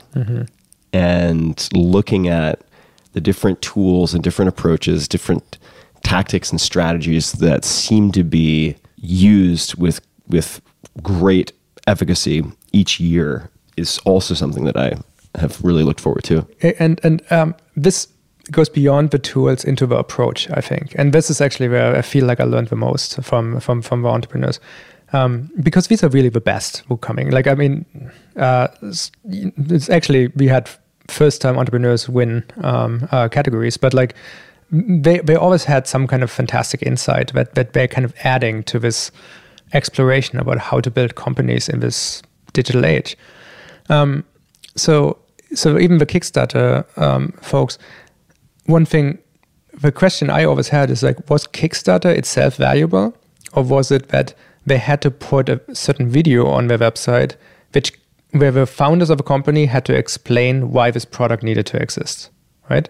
It's, it seems like such a like why does not every product in the world have some have have the inventor declare why they felt this thing needed to be created. Like why is why can I only get that from the people who happen to go on Kickstarter, right? Yeah.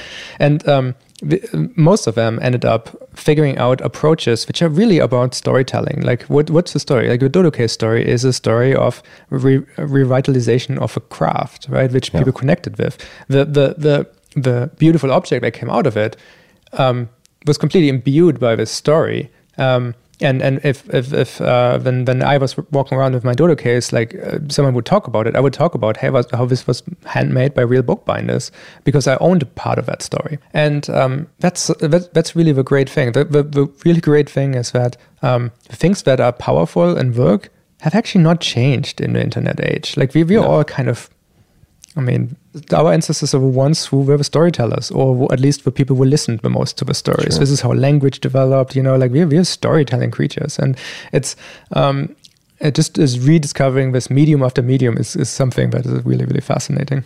And if, if you if you look back to the the two books you mentioned, right? If you're looking at influence or you're looking at Andy Grove's book, also not snapshot in time dependent on the technology of right now. Right. These are principles, and uh, you know I've, I've I've often thought about Kickstarter also and and other platforms like it as a talent assessment for some of the basic competencies that one will need in the company they would then subsequently build.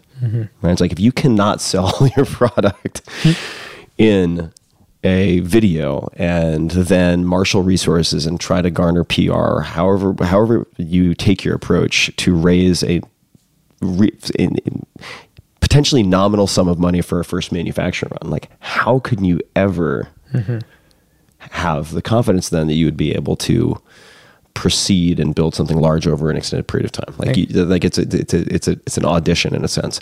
And, um, so then it brings up all sorts of other questions. Just getting back to the very first thing, or one of the first things I asked you about, like questioning the question. It's like, is it a survivorship bias? Is it that there are more people attempting things and therefore they can kind of stress test and then run with the things that work? And uh, that is why you have this higher percentage peering in, say, a Shopify Build a Business competition. Uh, in any case, uh, it's it's been it's been such a fun ride, and uh, thanks for having me as part of it. Well, you kind of started it, so it's like uh, you, you shouldn't under like uh, you shouldn't downplay your your your um, input on the whole thing. So Yeah, it's uh, and and uh, I wanted to also before I forget, and since I think other people listening might find it of interest, um, mention a book that's kind of going to segue over to something that may or may not bear fruit. We'll see, but the the book that I would recommend. All right, bear with me, guys. This is going to get very Tim Ferriss ADHD for a second, but you mentioned dyslexia. Do you not have any issues with real time review of code as you're writing it? No, Okay, that's interesting. none. Yeah. Okay. That's just for another time. I was just like n- sort of neurologically and optically. That's very interesting to me. Interesting. Uh, Well, it's, a, it's a fascinating que- question, but no, I Yeah. don't. Okay. All right. So the uh, the uh, and I, I just had that come to mind because I'm going to recommend a book, but it's it's a short book by a reasonably recently deceased Jesuit priest who is also trained as a therapist named Anthony DeMello. The book is called Awareness and uh, the subtitle is The Perils and Opportunities of Reality, but it's a collection of effectively transcribed talks that, that were given by Anthony. It was recommended by a guest on this podcast, Peter Mallouk, who's in finance. And I, I, I decided to pick it up because he said it, it every time he reads it, and he rereads it more than any other book, it gives him an extended sense of peace. And I was like, that's an interesting, that is not the sort of phrase or explanation that I would expect. It's a hell of a way to sell a book. Yeah, and I picked it up, and awareness, the perils and opportunities of reality, I think uh, uh, will. Uh, you, you you you you might just find strikes a chord. It's uh, it's a very easy read, and for me, it did give me this extended sort of afterglow effect of inner peace for about two weeks, and I've decided that I'm probably going to reread it uh, less than a month after having finished it. Wow. and it is it's proven very valuable for me even though i do have a meditation practice to reinforce sort of through the prefrontal cortex uh, the value of owning your internal state. And uh, be choosing to be or develop the responsiveness as opposed to reactivity. Uh, and this this this uh, on a on a sort of macro level makes me think of comfort discomfort and how humans relate to that. Something that came up in doing research for this was the concept of and then i may be i may be barking up the wrong tree here but we'll see where it goes. The next box and what the box is not in the shipping container sense. Uh, could could you talk about what what i'm referring to Yeah, um, it, it's it's um, a term from a talk I gave. I, I was invited to like a local event, and they needed me to do a keynote, and I don't tend to do these kind of things a lot. So, um, but I kind of wanted. There was something. Uh, I, I, I, they just asked me to share something, and so I said, "Well, um, personal growth is something that I'm, you know, thinking a lot about and and and, and feel like I was going through. So I, I decided to like um, just sort of explain it the way I see it, um, without really going deep into the like current zeitgeist thinking about it. But, um, and so t- this is this is sort of what I um, uh, explained. Uh, um, you know, that when you when you're back in high school, um, I, I, I remember being back in high school, and I remember that, um, you know, there was cool kids and uncool kids, and and you know, we probably were two different sides of that kind of divide. I was I was no. with I was with the uncool kids. can I was the Dungeons and Dragons nerd kid camp, really? so I actually got my ass kicked uh, up until about sixth grade, and then a growth spurt, and then I was I was just an angry, ra- rageful vigilante. But up until sixth grade, I was definitely in the in the nerd camp. All right. So, um, uh, and again, I don't know why we keep talking about me as a kid because it's not that interesting, but it seems to keep coming up. Um, and this is already going to tell you way too much about me as a kid. I at some point I decided, okay, I want to analyze why some kids are cool and why aren't, why why I'm not.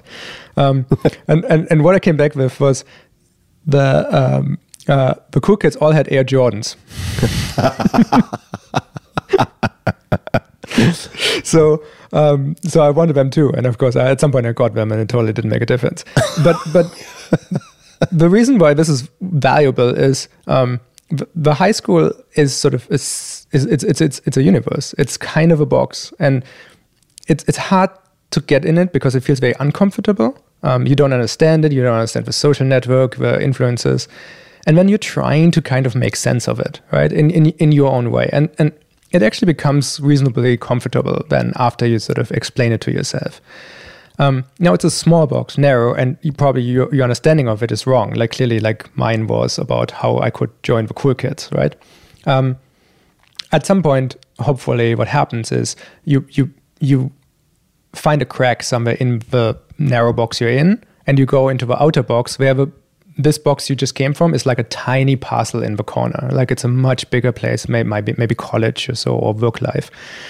But again, it feels super uncomfortable. You arrive in that new box, not understanding physics, not understanding the situation, what's expected of you. It's all ambiguous. You have to reinvent every like even the things you figured out before are no longer true, and you you notice this at sort of an internal level. And um, the trick is, though, to at some point figure out, figure it all out, and then comes the danger part because it's now comfortable again. And and and so what you have to do though is you have to go and find the crack and go into the next box around this, where suddenly all your college life and all these kind of things just are a small box in a corner somewhere, and suddenly the world's much bigger, and you need to learn more and understand more and so on. I find I, I've I've met luckily at various times in my life these people who clearly occupied a much larger box and they just sort of bent down to me to talk to me. Because they could just somehow like you said this one thing and and what they said back to you was so clearly right but you could never have understood yourself based on this vantage point you had right?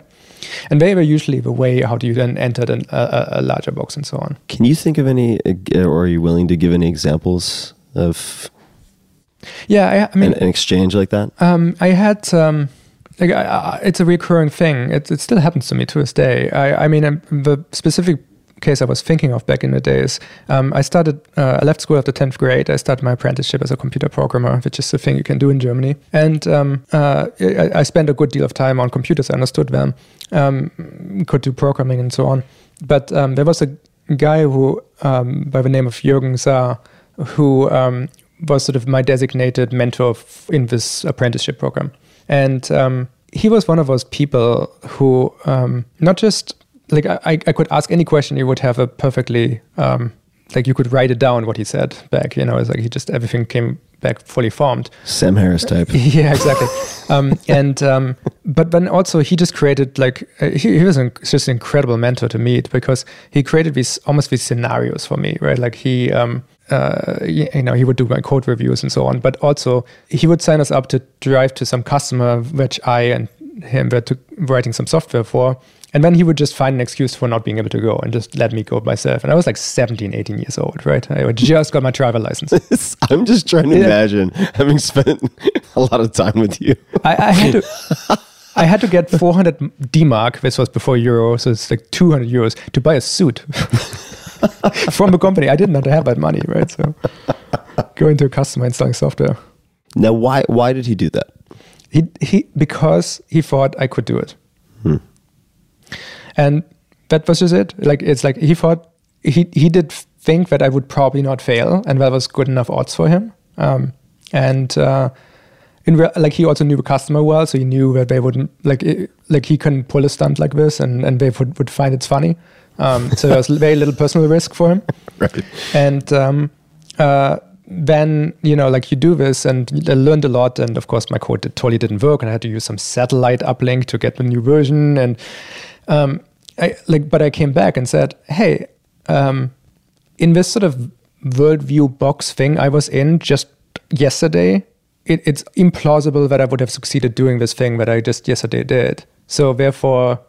I think I'm an uncomfortable new box right now, and, and and have to relook at everything I know and recategorize everything. And and Jürgen kind of just figured out how to get me through a couple of one of those. And and so I don't know if it's a good metaphor for growth. I, I, I but I, it's it's the one that just sort of kind of came to my mind when the first time I, I was supposed to sort of explain this to people. Um, and what I like about it is that um, it, it, it, it affirms the thing that makes it hard to grow because it is the dangerous part of when you feel comfortable in the box you're in. And every one of us has at the family reunion the one uncle who decided to not traverse into further boxes way too way, too early, right? They figure they have the entire world figured out and um, everything makes sense to them. And of course, everyone else looks at it and says, "Oh my God, what are they talking about?" Right? So I have a, a few questions about that. Uh, th- this is a topic of comfort zones. Uh, are a topic of great interest to me, but also it, it, it comes back to awareness as well. For instance, um, do you know what box you are currently in and the next box you want to go to, or is it not possible until you have someone bend down and kind of poke you in the forehead? Yeah, I don't Eh. think I don't think you can. I, I'm, I, I, I know that I'm in. I, I mean, I I know I'm always in a box. I actually am. This is personal. Like personally, I think I, I have figured out the box I'm in, and I'm currently not seeing the exit, uh, which makes me uneasy. Wait, what? I'm sorry. Say that one more time. One more time. So- I, I would say that I understand the box I'm in and I haven't found the exit. Hmm. And the funny thing is, I've done this so many times that I'm actually really uncomfortable being comfortable. I, I really dislike not understanding where my where growth comes from. So I'm, I'm I'm a seeker right now. Are you comfortable sharing what the box is that you're in that you don't know the exit from? I mean, it's sort of I, I- it's it's nothing it's nothing terribly profound. It's sort of like uh, it, it's my life, right? It's um, like I understand how to be a public company CEO, um, which is a crazy sentence that I never, when 16 year old Tobi would never have imagined me, me uttering.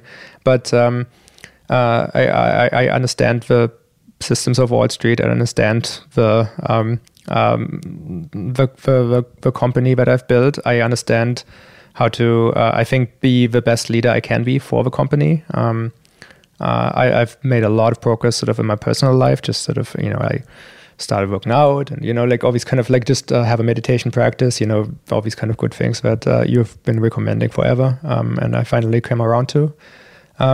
So, so, so that's that's good, but it's comfortable in a way. Like I'm, I'm, I'm, I'm seeking right now. I'm trying to poke at this. I, I, um, uh, I'm trying new things to figure out how to come break out of it. How do you choose those things? How do you choose the things that might be the right stress test to find that crack? Usually, I mean, one, I mean, books are generally good. Like far field books are, are, are useful. I'm, I'm really interested in sort of uh, in, in just psychology right now because there's a lot of more interesting topics than people think.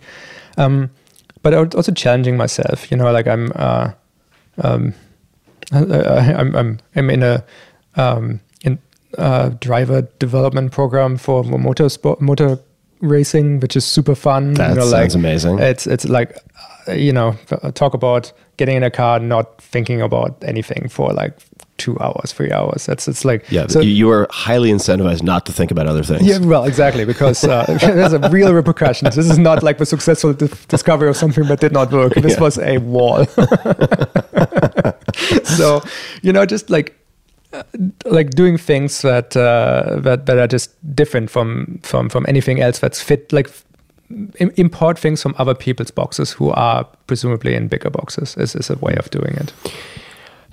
Now, I, I would also love your help to clarify something. Uh, not not so much for me because I think I know the answer, but for maybe for people listening, and that's a distinction. Uh, I know, as I'm sure you know, many many people who think that more money, more X, more Y will make them happy or content or at peace, and they never reach that moving goalpost. And you and I also, I'm sure, have come across. It's more common in Silicon Valley than than Ottawa, perhaps, but people who have tens of millions, hundreds of millions of dollars, and are absolutely miserable. Right. Uh, and is the feeling feeling very uncomfortable with comfort a symptom of lack of contentment, or is it something else? If that if if that makes sense. In my time with you, you don't you don't strike me as like you are not one of those miserable miserable people. I've seen you with your family. I've seen you with your friends. Like you surround yourself with good people. Like I wouldn't be like, yeah, no, no. Tobi's an unhappy guy, he's, and he's not going to be happy because he's just chasing this ever growing number, which is definitely not what you're chasing, and I can say that for sure. Uh, but is there an aspect of it that makes it hard for you to appreciate where you are currently, or is it different? I think there is. Um, I, I, I it- you're right. I mean, I, um, um, I, I, I have an incredible, like, I, I'm the most fortunate purpose person on the planet. I sometimes think, right? Like, I have an incredible family. I have three, uh, three boys. Um, uh, a wonderful marriage. Um, I'm on a, I'm on one of those journeys at an incredible scale, surrounded by friends. So um, I have kind of a lot of things going going on there, uh, going for me. Um, but I mean, look, I, I, I, I certainly have my demons too, right? Like I, um, um, I do, like I'm, I'm pretty serious that I, I'm, I'm, I'm going for minimal distance of the person I'm meeting at the end of a life to the person I become. I, I, I set very high requirements to me, partly because um, I know that I was the bottleneck of Shopify um, for a couple of years um, around that sort of 2008 2009 time period right it was just i was holding this back and a lot of my you know family friends or so are very dependent on on, on this thing working out um, for for all these reasons and so um, i just I, I, am I just really don't want to get in this situation again. I need to I need to challenge myself intrinsically um, to to uh, be ahead, like to understand what comes next. To you know, for to for better or for worse, if if you're running a company and and you're sort of a product type uh, CEO, you have to have a pretty good crystal ball about the future and where things are going. And that doesn't need to be always right, but it it certainly should be more right than it isn't, um, because you taking building software takes a while and if you're building against it now it's going to be old in two years when it's done right? And so you need to build against the state of the world in 2021 22 and so on.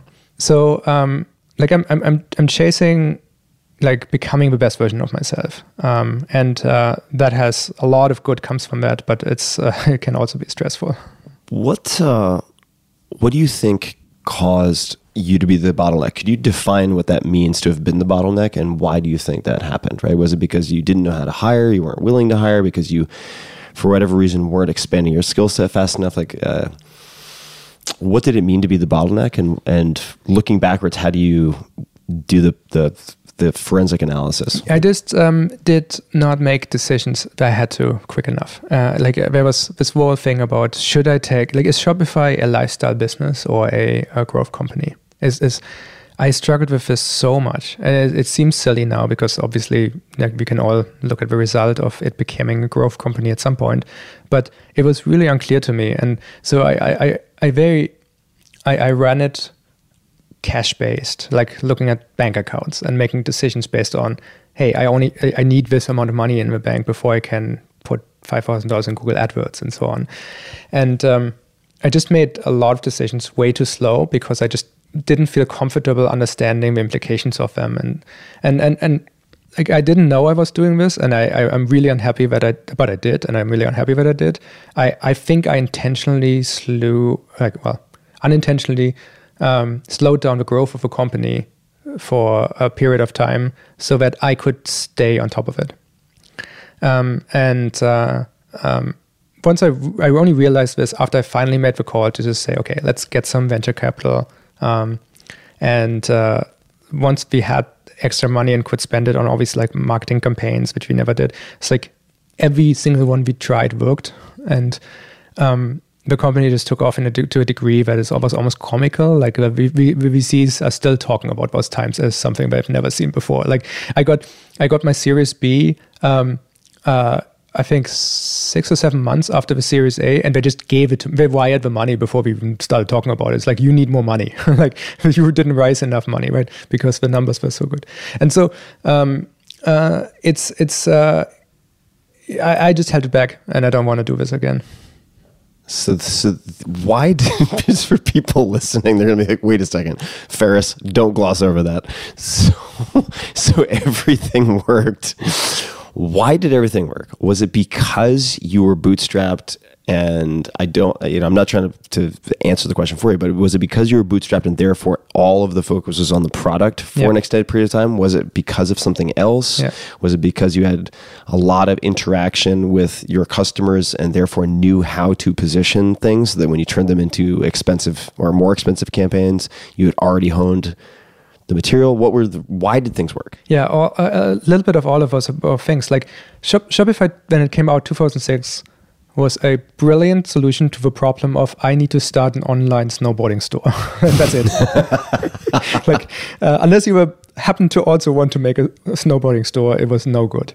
Um, and um, but I was a customer support on top of everything else. And, you know, here's the kind of interaction that happened all the time. It's like someone would send me an email saying, I cannot imagine, like, you're calling yourself an, an e commerce system and you don't even have this feature. And, you know, I'm on the other side of this email and I'm like starting to try to write an essay about why they're wrong and it's clearly not coming together. So, which then means I, I, I spend the entire night, I implement the feature, I deploy it in the morning and I reply with an email saying, actually, what are you talking about? It's right here.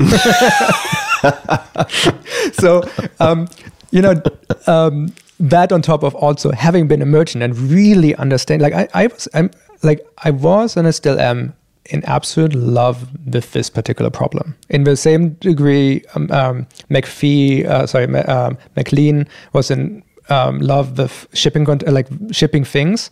I'm in love with I for this type of business, this sort of retail product based business. I just want to give people a chance to to build like to reach for independence and start something that's meaningful and become turns them into an entrepreneur because I remember what it felt like when I did it.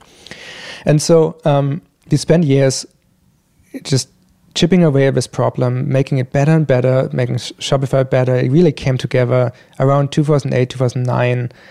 And then the financial crisis kind of just, just happened and we thought we were dead. But suddenly at this point, it was actually quite good at this point, And it, it was also really cheap compared to everything else. So people started You, the, the service itself, Sh- Shopify was twenty nine dollars, Yeah. right? It's uh, not like we had people converting from uh, um, like nine hundred thousand dollars a year bill to a fifty nine dollar plan a month, right? Like a, a month plan. Um, so, um, which of course tells you exactly as how good I was at business at this time. But um, um, like, but for us, this was a point of pride, right? We we we, we love this, and so we um we, we we but we invested everything into the product. Like there, was a 20 years in our mind roadmap, which we couldn't get to because we were a tiny team, and um, uh, so so again in this time frame, the software was really good, but then the people who used it loved it, but the, it was hard to get the word out, and so but to test anything, I always had to like every time I had five thousand dollars additional reoccurring a month, I had to make a decision: Do am I going to hire this one person, which is going to be really good for a product, or am I going to spend this as a test for in in some kind of marketing capacity? And so what I ended up doing um, finally, and that was the right thing to do, is um, I got the top five ideas for marketing ideas. I saved up the twenty five thousand dollars so I could um, you, you know uh, divvy that out amongst those ideas um, and said, okay, let's try all of them. And um, uh, like because if one of them really accelerates our growth, then we are actually a growth company, and we should get venture capital, And we should know sooner rather than later. and we should have done sooner, right? no, and- no, I'm saying you do all five at once as opposed sequentially because then you get the feedback. Exactly. sooner. Yeah, exactly. Because otherwise, we don't know. Maybe suddenly, I, I mean, it's it's, it's a reality changed too much. Um, it, it- this wasn't still not very scientific, but it's more. It was better to do it at the same time because there are different ideas, it's like radio and um, adverts in this way and other campaign in this way, and um, uh, all five worked. it was stunning, honestly. Uh, They all worked, and they, every single one clocked in better than um, what we expected a highly successful campaign should return. At which point, I took this as a E- Excel spreadsheet to to to the venture capitalist and, and said, "I here's a formula. I need to fund this formula, right?" And then this changed the conversation quite a bit.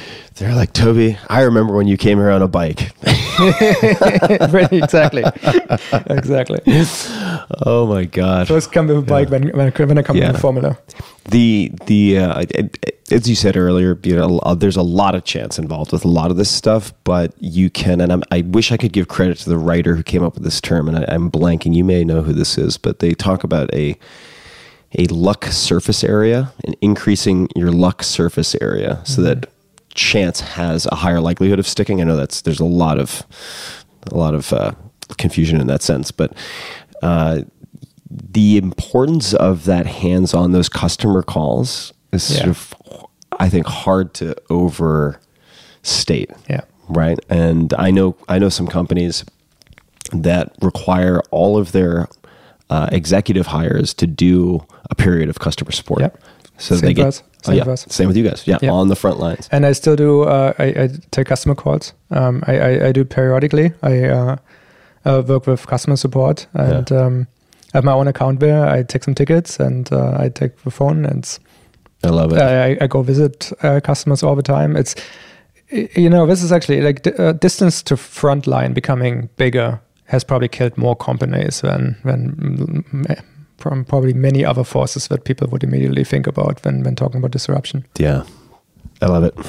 Uh, so Tobi, I'll ask just a, just a few more questions, uh, and uh, and then uh, then we'll wrap. Um, we have we have some dinner and maybe some wine or something else to have to, uh, later. But you mentioned the crystal ball uh, and the importance of looking into the future, particularly with the types of products you're developing uh, and the technology that you work with. To go back to my notes, here we go. John Phillips considers it his job to go in Lütke's office once in a while and get him to clear everything off his desk. As CEO, he feels uh, he shouldn't have any actual work to do. We'll, we'll kind of gloss over that part. Quote, he has guys to do that, and if he meddles in it, he'll cause a problem, which I like. Oh, that's pretty funny. Uh, but thinking, you, you have to be looking ahead. How does this is just like a, a, would be a super fantasy of mine. Is it literally clearing stuff off your desk? What is what does John or other people do to help get you out of the stuff you shouldn't have your hands in? Yeah, um, I, I, I mean, this has been a such a journey, right? Like, I mean, I, I'm, I, I, want to say I, I- like the really high level strategic things, and I like the absolute tiny minute details. Then you and then I- you are also in the customer tickets. right. I, I, I, I, the thing that I optimized away is everything between those two. Oh, right. And, and so um, that that helps a lot because um, uh, you know again these tickets matter, right? Um, I, I I think John has been like he has been such a massive help. Um, he's the same person I mentioned earlier who came to me and said, "You'll, uh, you'll never, Tobi, you'll never find someone who's gonna care as much about Shopify as, as you do," um, which encouraged me to um, take the CEO role. Um, so he was there at m- many important parts of uh, Shopify journey and um, was full of good advice. And so he helped me sort of build out this practice over time to just uh, hire good, great people for for for everything in the middle and uh, allow me to think about the, the, the sort of long term, big picture kind of things. And um, but I really, really, really do like going putting my uh, chair in, in some part with uh, engineers working on some um, you know important performance detail and so on. But that that teaches me something about the company, and it also it just it allows me to access this the latent pieces of mastery that I once built, uh, which is actually, you know, you were talking about happiness and contentment. Like tapping into some kind of mastery, you you, you just can't. You, you you can't spend all your time just working on things which are going to finish two three years up from now. It's it's it just doesn't like the feedback loop is too long. It's it's it doesn't it doesn't nourish you in in, in the way that um like just doing something that's fun is um to do to do now. So that's a really important component. But lastly on this crystal ball, I mean, here's the way I think about it. Um I, I, I find that like so first of all the future is not predictable. Like the future is a random walk and um uh, depends on macroeconomic events and, and climate change and a million other things. So you can't actually know the future. But there are two things you can do. Um, one is um, really important, which is um, just just just draw the trend lines forward, sort of a, a like like a minor version of what Ray Kurzweil would do, right? Just like in, in 2009, we knew that almost all traffic to Shopify would be coming from mobile phones by just looking at data and, and connecting two points and drawing it forward, right? It was kind of predictable. Um, computers getting faster, you know, AR glasses getting mm, being around and all these kind of things. Like we should add those into a calendar to say by then they probably are very important and, and, and we should be aware of them. So that's one component.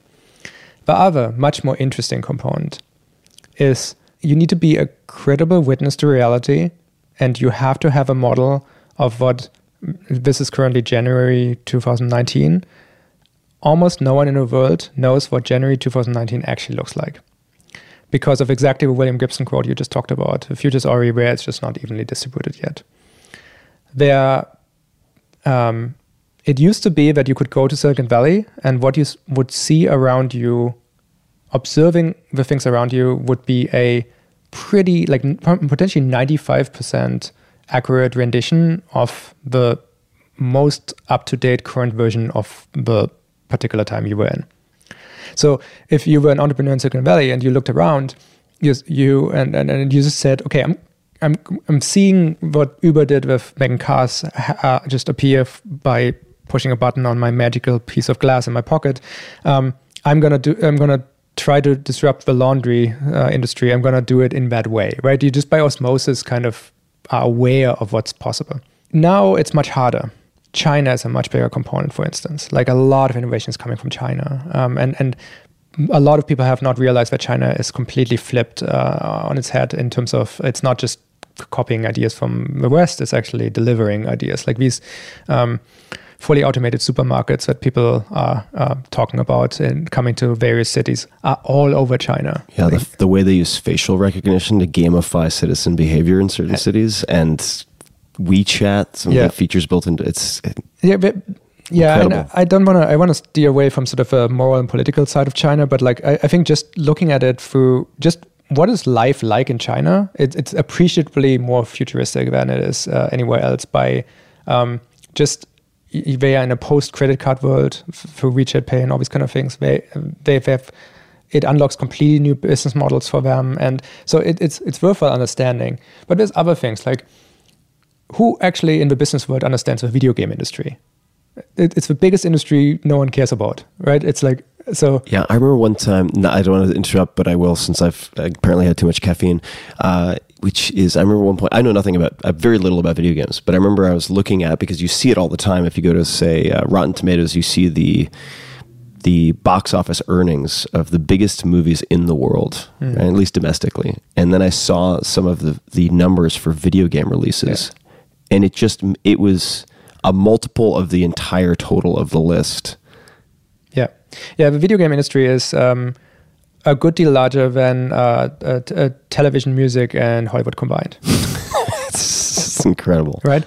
Um, but it's also one of the most competitive environments ever. Like it's it's a it's it essentially is a massive industry on the Hollywood model that a hit is everything that everyone aims aims at. One hit like clears the money from the industry, and so what these guys have found out in the video game industry about just human psyche is, is fascinating and hugely futuristic compared to what these sort of business people figured out. And so, see, so what I'm getting at is you do the trend line thing, and I think that's table stakes, and people just need to do a good job of doing that. Um, but that's also not that hard.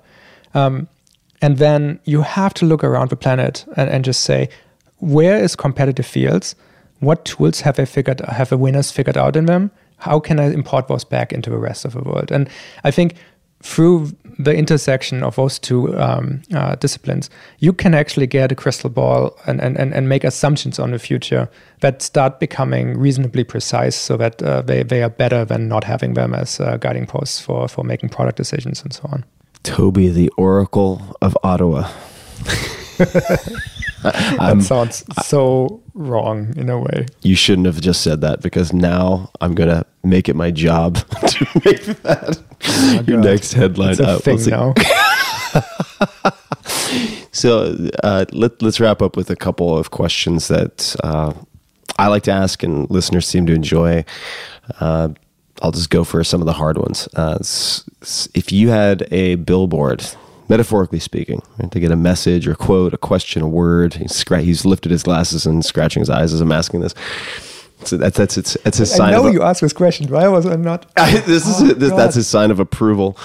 Uh, what might you put on it? Can't be an advertisement. I, I mean, uh, I'm going to stay on topic. Entrepreneurship is uh, precious and needs to be celebrated. That's what I would put on the billboard. on the billboard. Besides the books that you've mentioned, are there any other books that you would put that that is uh, one that comes to mind as most frequently gifted or Hmm. recommended? Doesn't have to be one book; could be whatever comes to mind. I mean, the, the most frequently gifted book is uh, The Elements of Style because I, I just I just I, I like good writing. There's Now, is that a of- passive-aggressive thing to it's employees, Super, or- like people hate getting that book, but like a lot of. I, I, think I might have 50 copies in my office, so like it, it happens frequently. Um, John, by the way, great use on the semicolon. However, here's a, here's a here's a gift. like yeah it's more like um, hey um, I, I like the content of the memo but like i don't think you've written a non-passive sentence in in, in, in a year so like i think we need to talk so um, Not to like stereotype, but that's like the most German thing I've ever heard. we have to talk about your passive voice. yeah yeah exactly um, uh, no I, I mean I a, a book I love giving to people at the exact like I, I try to of course aim at at the right moment is um, The Guide to Good Life is one of the best books I've ever read. Um, That's the uh, introduction to Stoicism. Stoicism. Yeah. William Irvine. yeah, yeah, exactly. Yeah, that is. I, I think that's a that's the best gateway drug into this world.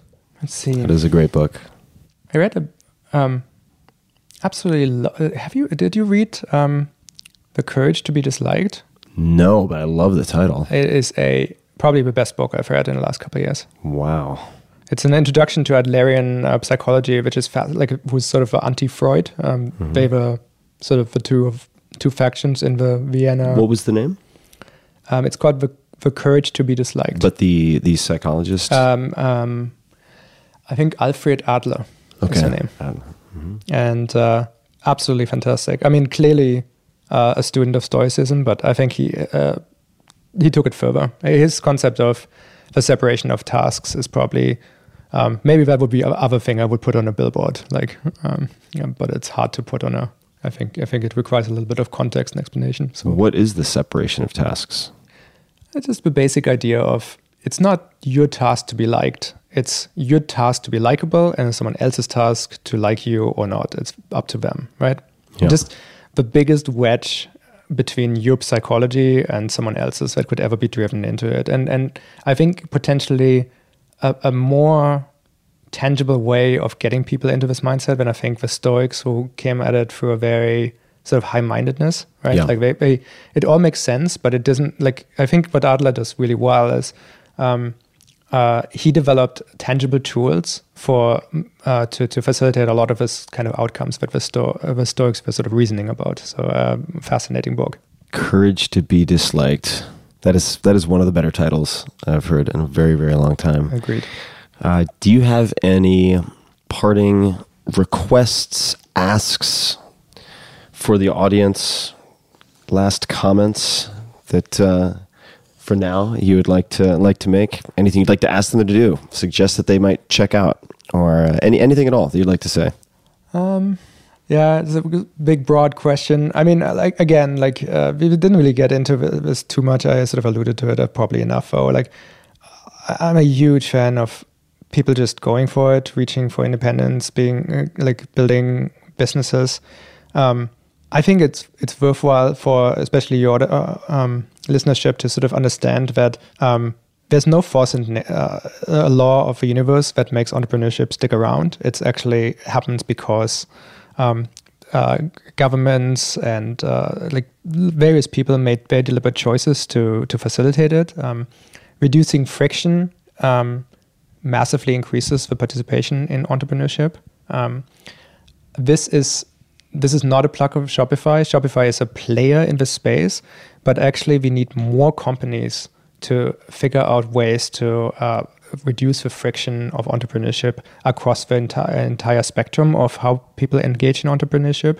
Because I think if we don't, this is going to end up being a, a serious economical issue eventually. Because by the time people figure out like why is employment going away well small business employment is down oh it's actually because there's small businesses are going down um, there's potentially so many systemic effects in play that it's going to be hard to undo a lot of the damage and so um, i think it's an underappreciated area of entrepreneurship it is entirely possible to build a company that's highly valuable um, by focusing on this. Uh, you don't have to go up market like the way everyone tells you to, mm, spe- specifically investor types. Um, uh, and, and and Shopify proves out a way if you're looking for for a kind of uh, blueprint. And so I would love for more people to think about this.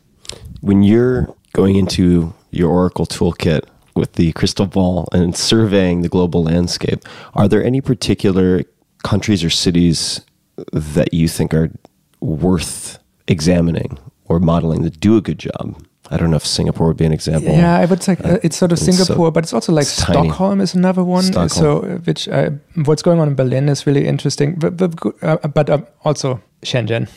Shenzhen. It's it. I think visiting Shenzhen would be highly, highly uh, And that's S H E N Z H E N, Shenzhen. Z H E. Yeah, I think so. Shenzhen. Um, this is exactly the kind of thing I have trouble with with, with dyslexia. But um, uh, Chinese is pretty hard for everyone who's not Chinese. okay, good. Um, um, but it's uh, uh, you know just because you go in the like the world's biggest electronic markets and you realize, hey, if I wake up early enough and make my goal to I'm going to build my own cell phone, I can be done by the end of the day by just getting components in this place, right? And these buildings just don't exist anywhere else in the world, and that kind of everything is possible attitude is also shared by everyone there and it just it's it's a it's an it's a it's a really fascinating place it's really interesting so i think that's a that's a place which figured it out Yeah, that's. Uh, I mean, that has sort of a uh, a silver lining on what could be a very large systemic problem. Is that there are exemplars out there. I mean, there are cases to study. Tobi, this is so fun. I'm I'm really glad that uh, we ended up having the opportunity to to cross paths yet again and sit down. Of course, people can uh, find out more about Shopify at shopify.com. On Twitter, they can say hello to you at Tobi, T O B I. And uh, then Twitter, Instagram, LinkedIn, of course, Shopify is on all these platforms, and I'll link to everything in the show notes. I also have a Reddit link here, and maybe you can explain what that is. There's a shake, shake of the head. so shake of head no so, reddit Yes, you, if, I'm- if, if you I, don't- I don't know how it made it there i thought it was anonymous on reddit this is no good okay, so new account that that is is is not to be mentioned. The name that shall not be spoken. Uh, so, and I'll link to everything we discussed, the books and uh, so on, the principles, uh, philosophers, psychologists, in the show notes at tim.blog forward slash podcast. As per usual, you can just search Shopify or Tobi T O B I, and everything will pop right up. Tobi, thank you so much. this was fun Yeah, really good time. Um, uh, I've I've always enjoyed spending time with you. Uh, you've remained you've you've you started off very humble and understated. You remain very humble and understated, uh, which I think is is a real testament to uh, to you. And I think it is true that companies tend to develop a culture around the personality and attributes of their leaders. And uh, you, you've just you've assembled a fantastic team and uh, built a, a wonderful company that's doing a lot of good. Thank you so much, Tim. And uh, again, uh, kudos to you too. Uh, well, actually, thank you to you too. Um, uh, you were a big inspiration along the way. You um, a massive help. Thank, thanks for making yourself available when we needed you. And it, it was incredibly gratifying to spend, um, you know, that really fun day at the New York Stock Exchange, ringing that bell, be- being there together. So it's it's it's again, it's all about being on a journey surrounded by friends. So thank Yeah. you so much for being a friend to the company. Oh, uh, my my pleasure, and uh, you know what an honor to to have been in the right place at the right time. RailsConf. we knew. and uh, it is it is it is really important to have companions on the path. So many adventures ahead, and to everybody listening, thank you for tuning in, and uh, try to figure out which box you're in, and check out some of the resources in the show notes. Thanks for listening. Hey guys, this is Tim again. Just a few more things before you take off. Number one, this is Five Bullet Friday. Do you want to get a short email from me? Would you enjoy getting a short email from me every Friday that provides a little morsel of fun before the weekend? And Five Bullet Friday is a very short email where I share the coolest things I've found or that I've been pondering over the week. That could include favorite new albums that I've discovered, it could include gizmos and gadgets and all sorts of weird shit that I've somehow dug up. in the uh, the world of the esoteric as I do, it could include favorite articles that I've read and that I've shared with my close friends, for instance. And it's very short. It's just a little tiny bite of goodness before you head off for the weekend. So if you want to receive that, check it out. Just go to 4hourworkweek.com. That's 4hourworkweek.com, all spelled out, and just drop in your email, and you will get the very next one. And if you sign up, I hope you enjoy it. This episode is brought to you by LegalZoom, which more than 2 million Americans have used to help start their businesses. Past guests, even, such as, well, WordPress lead developer, CEO of Automattic, Matt Mullenweg, now valued at more than a billion dollars, have used LegalZoom to help with their business needs, specifically in his case to form his company. But LegalZoom isn't just for launching your business. Their services include everything from helping you to manage changing tax laws, reviewing contracts, creating NDAs, non disclosure agreements, important stuff, handling lease agreements, and assisting with really any other legal challenge, hurdle, inconvenience that typically takes time and effort away from running your business. The best part is that you won't get charged by the hour because LegalZoom isn't a law firm, so they won't be running the clock up and spinning circles just to raise your bill. Instead, they just ask you to pay one low upfront price for whatever it is that you're looking to get, a la carte style. So visit LegalZoom.com and check out their business section for all of their services. And if you want special savings, that's the terminology in the copy that they suggest. I don't know what the special savings is, folks, but it's titillating. If you want special savings, enter promo code TIM, T I M, at checkout. Capital T, lowercase I M. Again, take a peek, legalzoom.com, and enter promo code TIM. This episode is brought to you by Peloton, which I've been using probably for about a year now. Peloton is a cutting edge indoor cycling bike that brings live studio classes right into your home. You can also do on demand, which is what I do. We'll come back to that. So you don't have to worry about fitting classes into a busy schedule or making it to a studio or gym with a hectic or unpredictable commute. I, for instance, have a Peloton bike right in my master bedroom at home, and it's one of the first things I do many mornings. I wake up, I meditate for a bit, then I knock out a short 20 minute ride in my undies. Hard to do that at the gym. Take a shower, and I'm in higher gear for the rest of the day. It's really convenient and has become something that I look forward to. So you have a lot of options. For one, if you like, you can ride live with thousands of other riders across the country on an interactive leaderboard to keep you motivated. There are also up to 14 new classes added every day with more than 8,000 classes on demand. And you can pick based on length 45 minutes, 20 minutes, whatever music, hip hop, rock and roll, or say low impact versus high intensity or interval. You can pick the class structure and style that works for you. And in my case, I quite like Matt Wilpers, and I tend to do on demand and listen to a lot of and watch many of the same classes over and over. But I'm kind of promiscuous and also enjoy classes from a lot of the other instructors. They have Peloton, an amazing roster of incredible instructors in New York City with a whole range of styles and personalities, so you can find what you're in the mood for. You also get real time metrics that you can use to track your performance over time, and that will help I would say catalyze you to beat your personal best. Now that all sounds good, right? Gamification, yada yada yada. I didn't think that it would work for me or in any way incentivize me, but they really 100% hit the nail on the head. I was very very impressed with how motivating it was and it worked tremendously to keep me pushing, uh, which quite honestly takes a fair amount. I can get quite lazy, particularly with anything that edges on endurance, which is kind of more than five reps of anything for me. So, check it out. Discover this cutting edge indoor cycling bike that brings the studio experience right to your home. Peloton is offering listeners of this podcast a limited time offer. Go to onepeloton.com. That's O N E Peloton, P E L O T O N.com, and enter the code TIM, all caps, at checkout and get $100 off of accessories with your Peloton bike purchase. So get a great workout at home anytime you want. Check it out. Go to onepeloton.com and use the code TIM to get started.